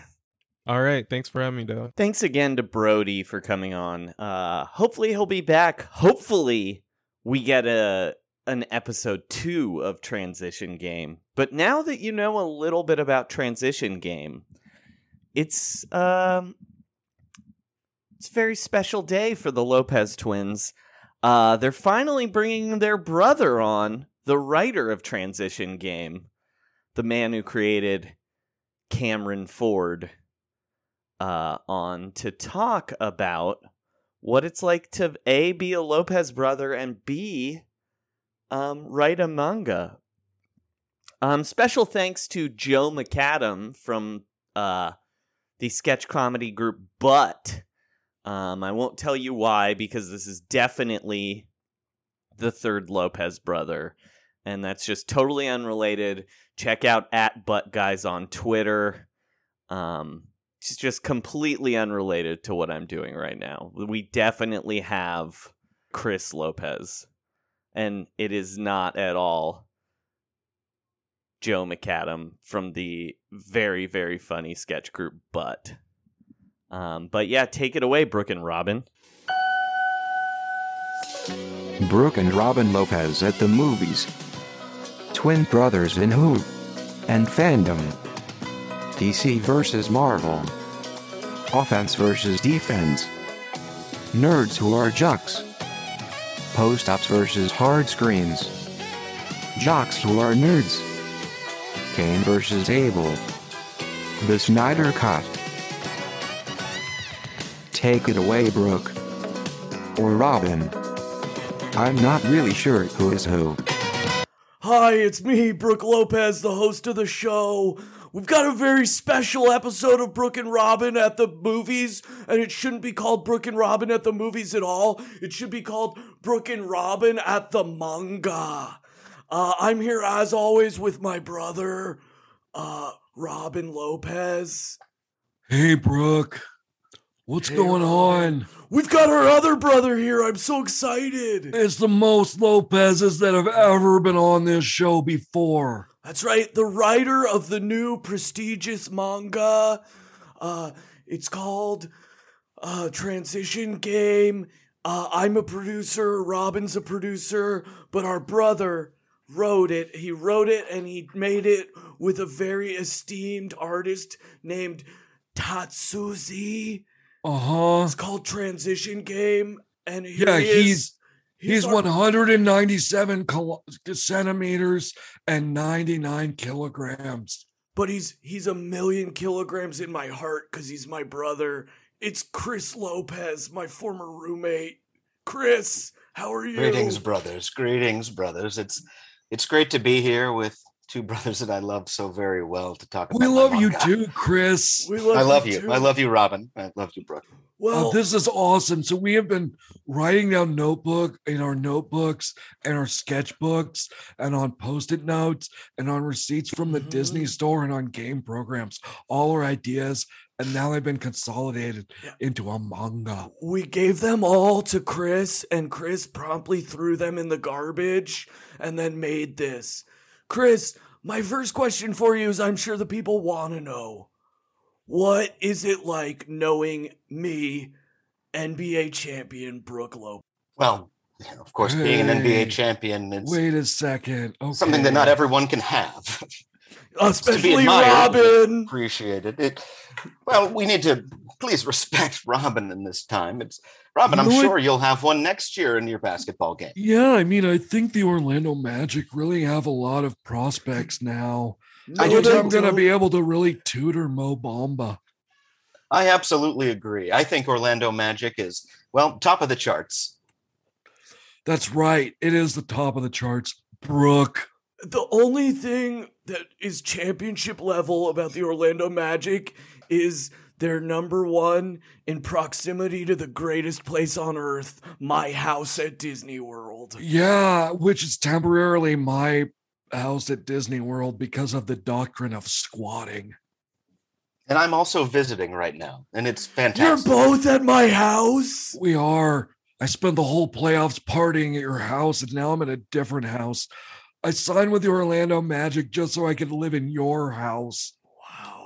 Wow. I just want to be close to that Mickey Mouse breakfast. I don't know. It's the best frickin' breakfast in Central Florida. They'll make or a pancake something. that looks like Mickey Mouse for you. It's Mhm. fantastic. It's great.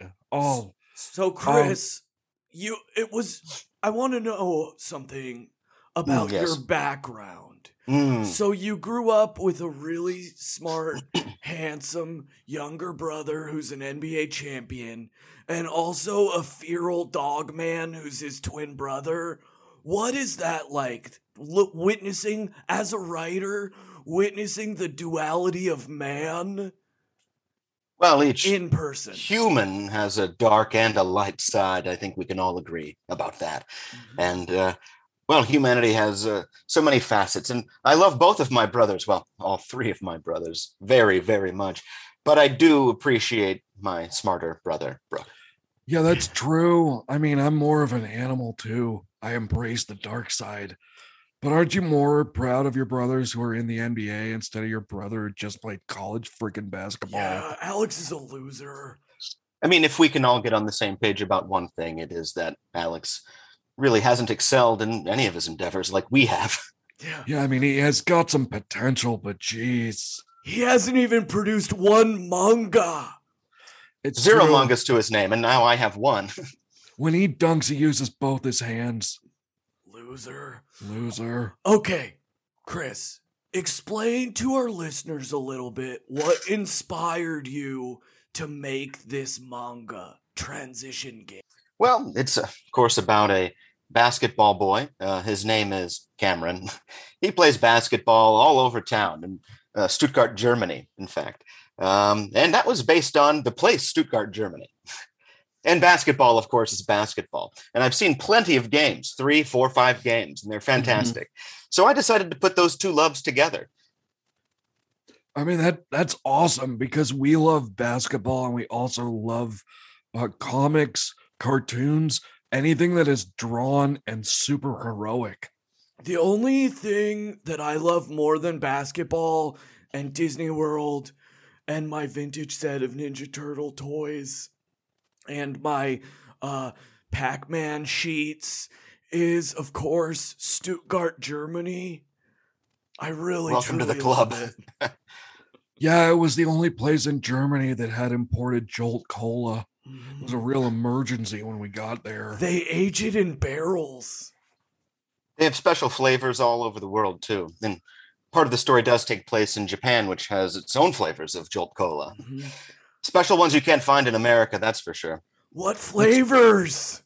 Well, I've just had a sea urchin Jolt Cola last week. That was fantastic. What? Uh, you could you could Was certainly have uh, a uh, uh, what else would it, have I had? Ooh, lychee. That was very good. What's a lychee? lychee? That's a special fruit. I'm sorry, my brothers. I've not brought any home for you. Wait, so lychee like the slugs that eat blood? Very, very close, Brook. Yes, but no, not quite. not That's like one the of the slugs only- that eat the blood. That's only uh, one of the only two things I'm freaking afraid of. well, what's the other thing, Robin? Uh the Joss Whedon cut of Justice League. It is a disaster, isn't it? It's just I don't like it. I mean, We're- what was he doing? As three pairs of intellectuals, we can all agree that the Snyder Cut is the pinnacle of film. Yes, yeah, we watch it superior every week. Uh, the way he presented Batman, I thought was far more accurate. Chris, Yeah, I like that he's a bruiser.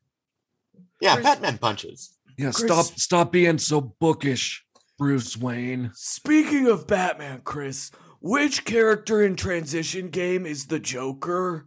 Because every story has to have a Joker. We all know this. True.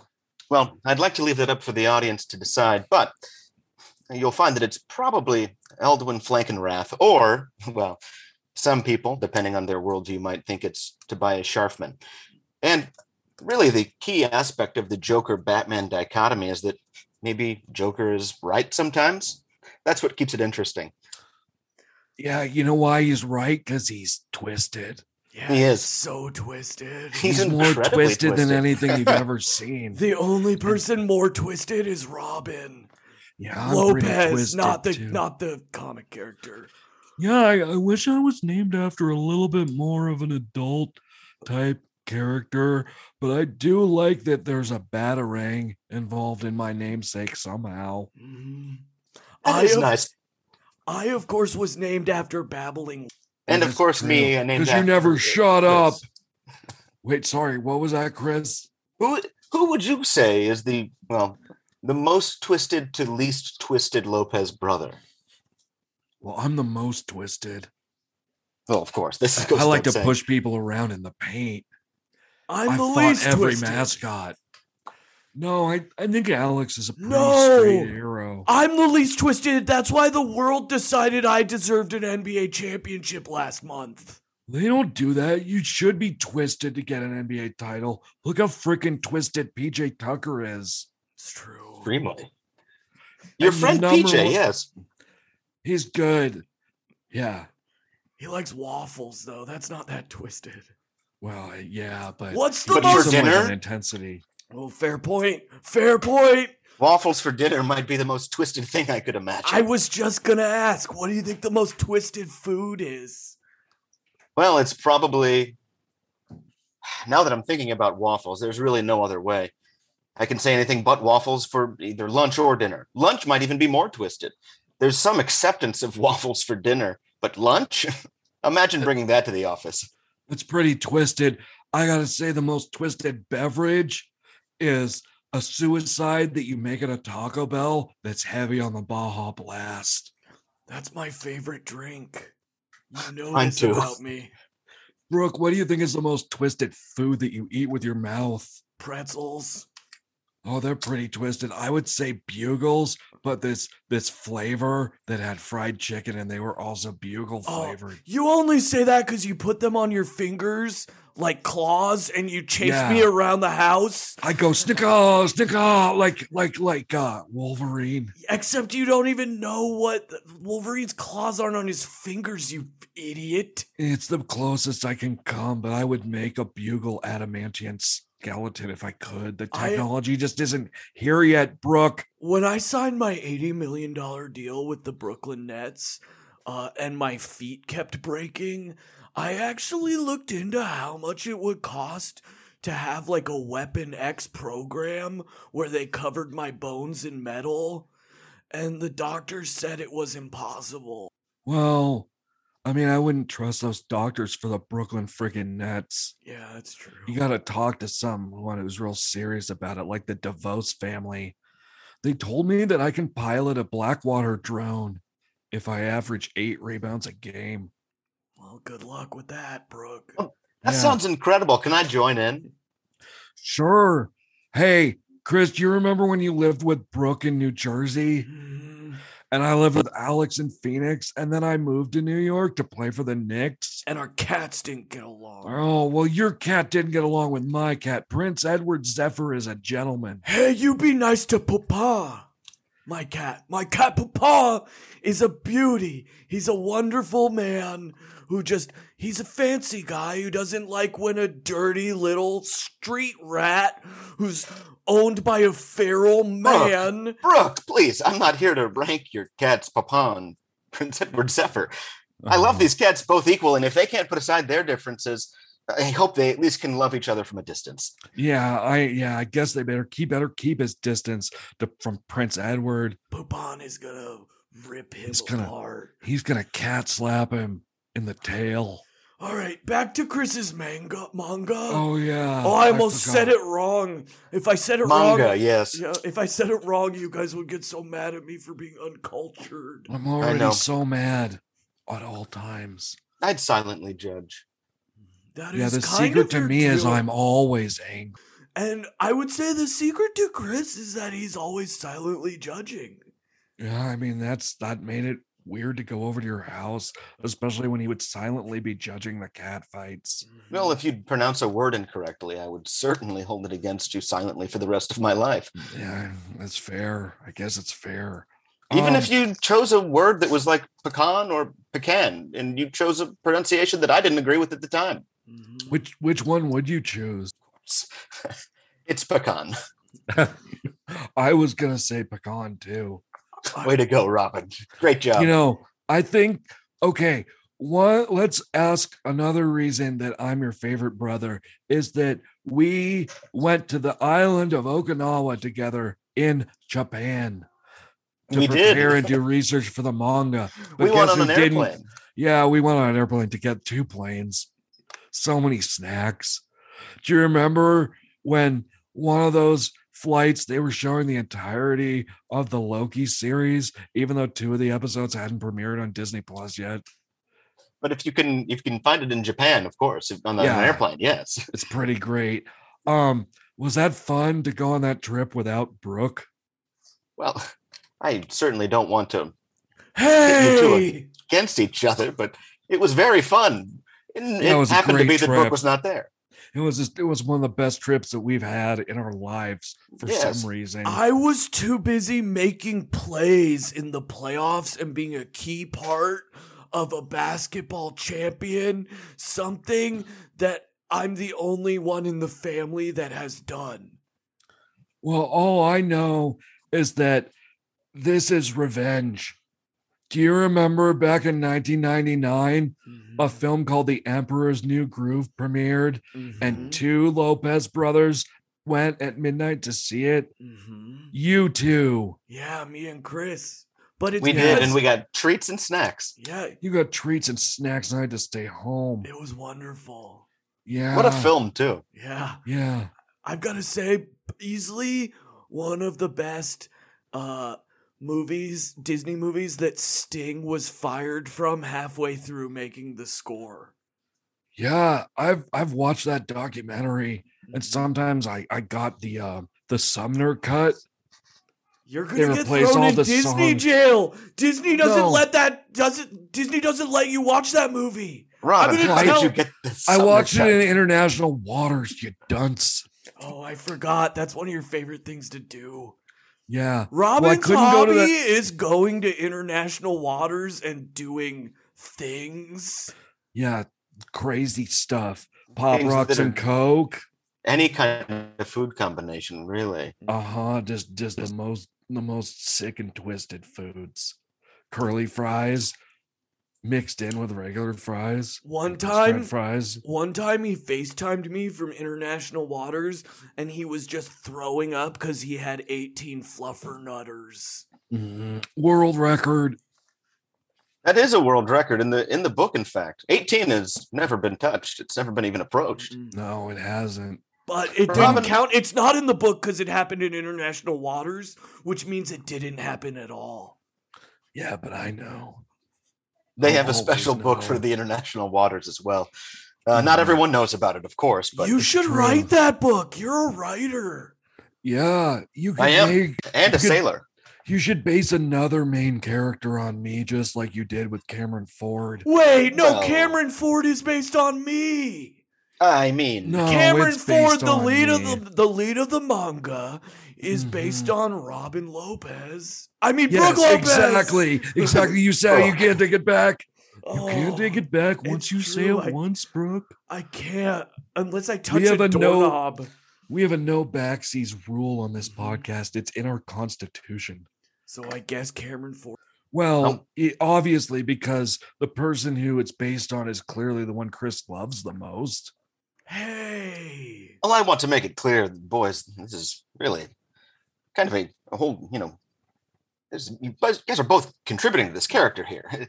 It's, you know, the height isn't even the same as, as, as your height, you know. It, it- he's 15 years old. You guys aren't 15. no, but but remember when Cameron fights that mascot in Stuttgart, the, Yes. the devious fox who steals the basketball at timeouts? I did that. It was a it was a domestic fox, but I fought him. That must be me. but also Cameron Ford is really good at shooting the basketball, something Robin can barely do.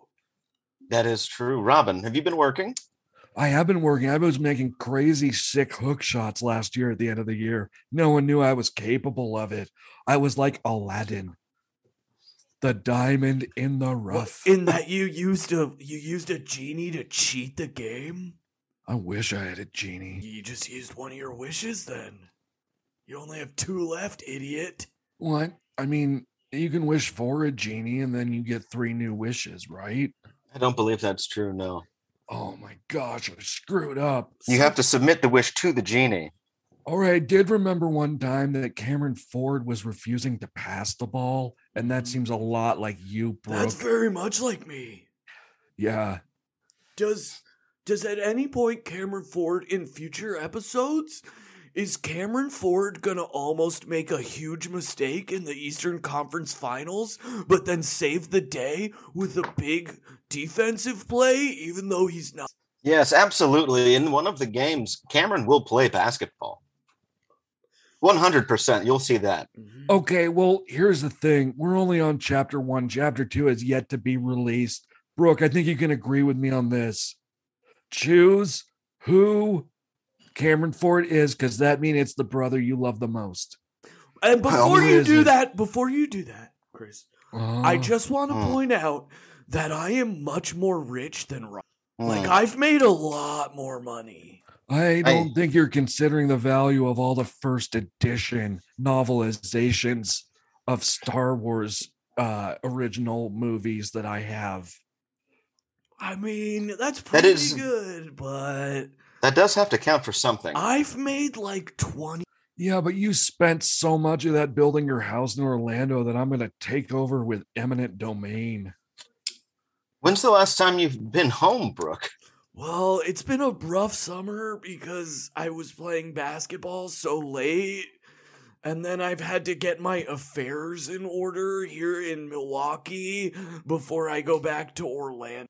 And Yeah, I my- changed the law. I changed the locks, Brooke. No, my affairs are. You know, all those Decepticons I own? Mm. All- I lost um, several of the missiles and I can't find them and I can't pack them up and go until I find the missiles that go on their arms. Well, you do need to They're get your affairs in order. Yeah, you got to get your stuff together. This is a PG podcast, but you need to get your friggin' stuff together, buddy. Hey, Get your, don't, get your ass together. don't talk to me that way, you friggin' dork. Brooke. Why you talk to me like that, you friggin' beanpole? Robin, he's just looking out for you. Yeah, well, I'm thinner. It's really irrelevant at this point. It's you're only thinner by four kilograms. Yeah, that's right. The metric system. Suck Yes. on it. That is, we did have to compile our heights and weights in the metric system on the transition game website. Except of course we did. Except Chris, you don't have your height or weight on there. Why not? Well, I didn't see how that was pertinent to the proceedings of writing a book. Perhaps if I were an NBA basketball man, I would have to submit my height and weight to, uh, I guess, some kind of team president or something. Yeah, is it because it's because you're so friggin' short? Uh, well, all right, Robin. I don't think that is a fair. He's fight basically to a pick. dwarf, right, Brooke? It's not really what I'm like. He's pretty small. Yeah, I mean, compared to us, we're friggin' giants, and he's like, um, if he was one of Snow White's dwarfs, which one would he be? The tallest one, of course. Doc. He'd be Doc. I think he'd be Doc too. Doc is a respectable dwarf. And I think if he was in uh the in the Hobbits original group of 14 that went to the Lonely Mountain to, to steal the Arkenstone back from the dragon Smaug, Mm-hmm. I think he'd be Bombur. Well, that's just ridiculous. Yeah, he'd be I would not be Bombur. I think No. he's a pretty bomber, but he might be closer to a Doc. Bombur's pretty tall for a dwarf. I think he's more of a Pippin. No, that's a hobbit, not a dwarf, you freaking nerd. Oh no. Yeah, that's yeah. Why don't And- you why don't you stick your head in Middle Earth I'm and so- flush? I'm such an Otho and Lotho Sackville. Yeah, that's right. You're getting Sackville Baggins. Yeah, but I I really think that this is one of the most dwarfish. You're the most dwarfish member of the family. Well, I, Even Alex is kind mean- of an orc sized at least. how I mean, how tall do I have to be to write a manga? Six nine at least. I mean, we didn't even start thinking about mangas until we got to six foot eight in The freaking average sixth height of a grade. man is is five foot eight. Yeah, but the average height of a Lopez is almost 6'11. Yeah, it's astronomical. I, I can't believe you can even reach anything in the friggin' house. How are you guys even roommates? I can't reach everything. I, certainly not everything, but I can Yeah. reach a lot of things. Oh, yeah, yeah. had I a s- remember when Brooke used to put the Nintendo controller on the top shelf and just play by himself. And he'd hold it above your head.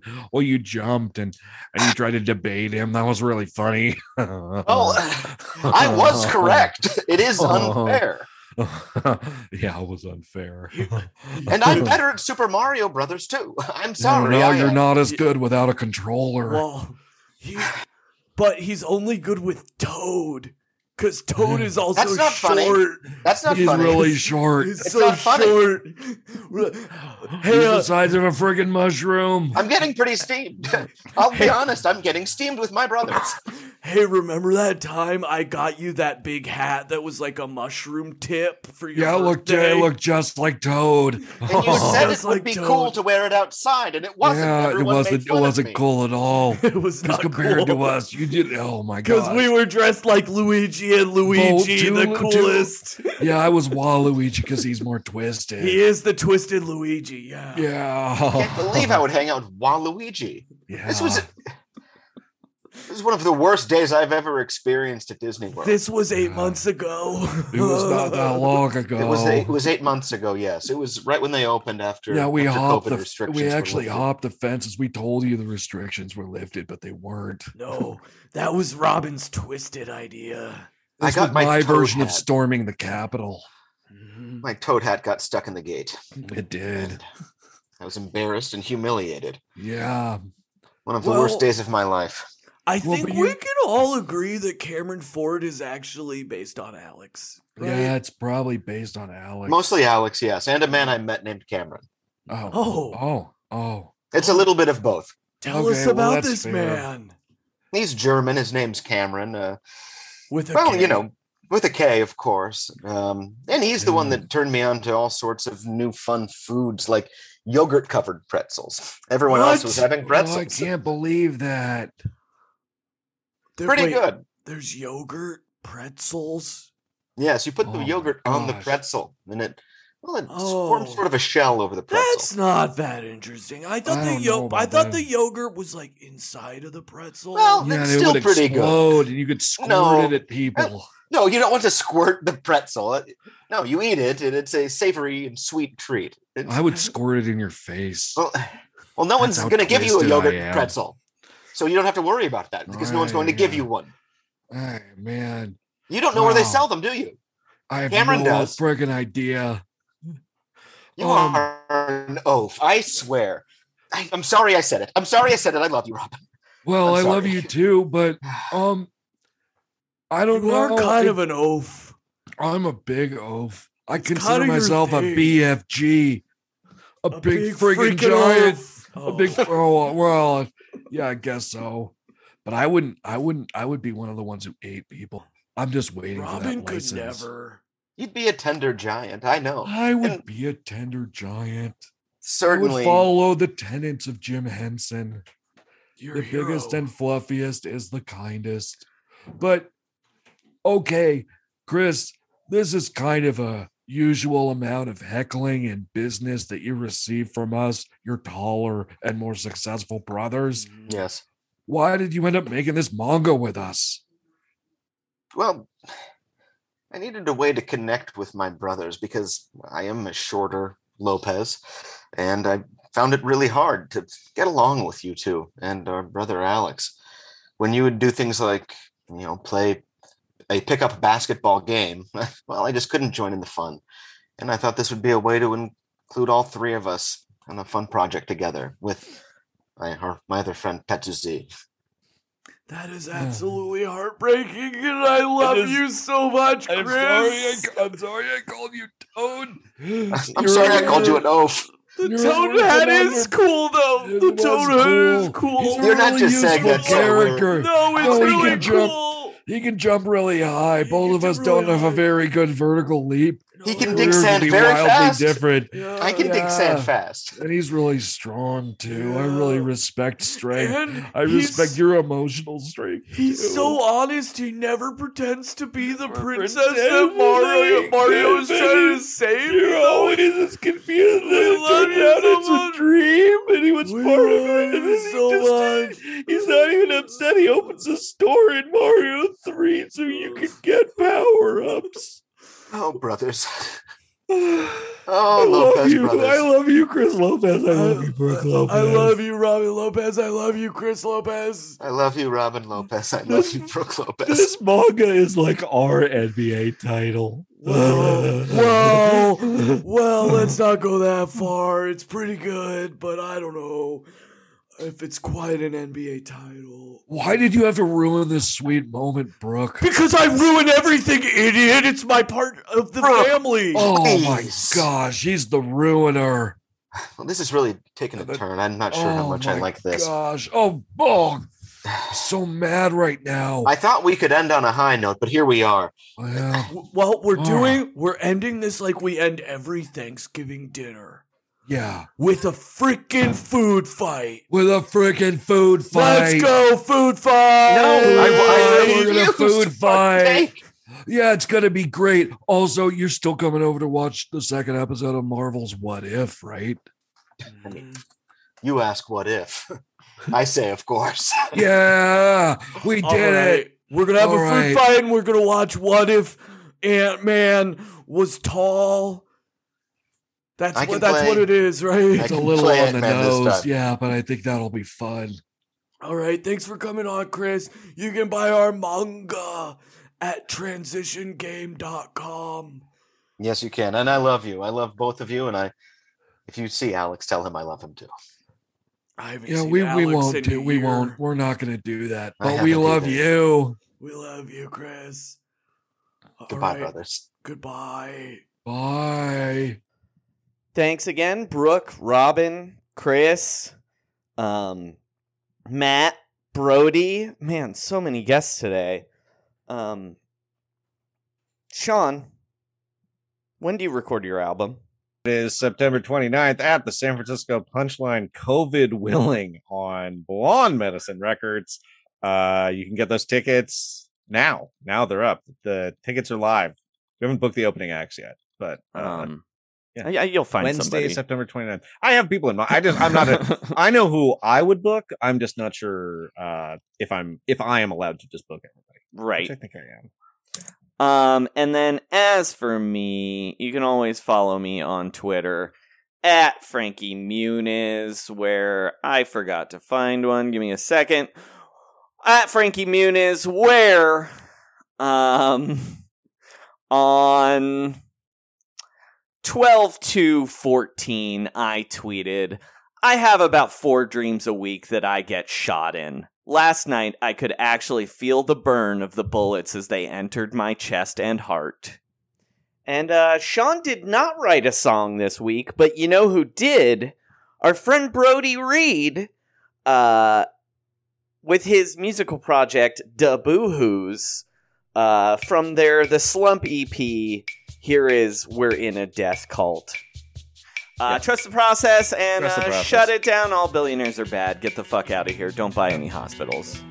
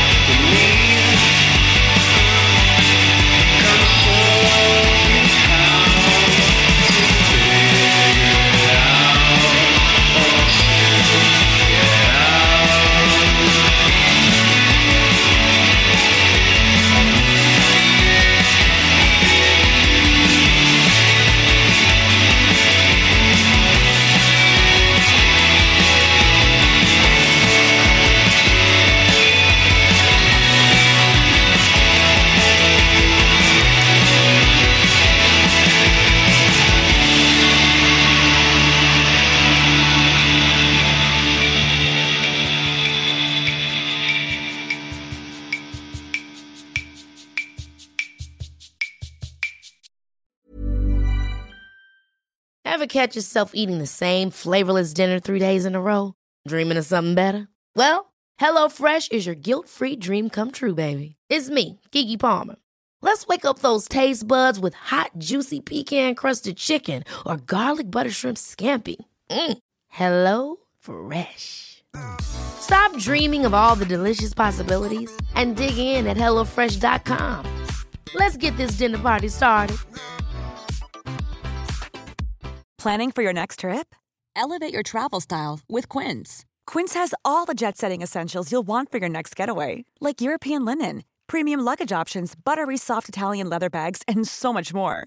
And is all priced at 50 to 80% less than similar brands. Plus, Quince only works with factories that use safe and ethical manufacturing practices. Pack your bags with high-quality essentials you'll be wearing for vacations to come with Quince. Go to quince.com/pack for free shipping and 365-day returns.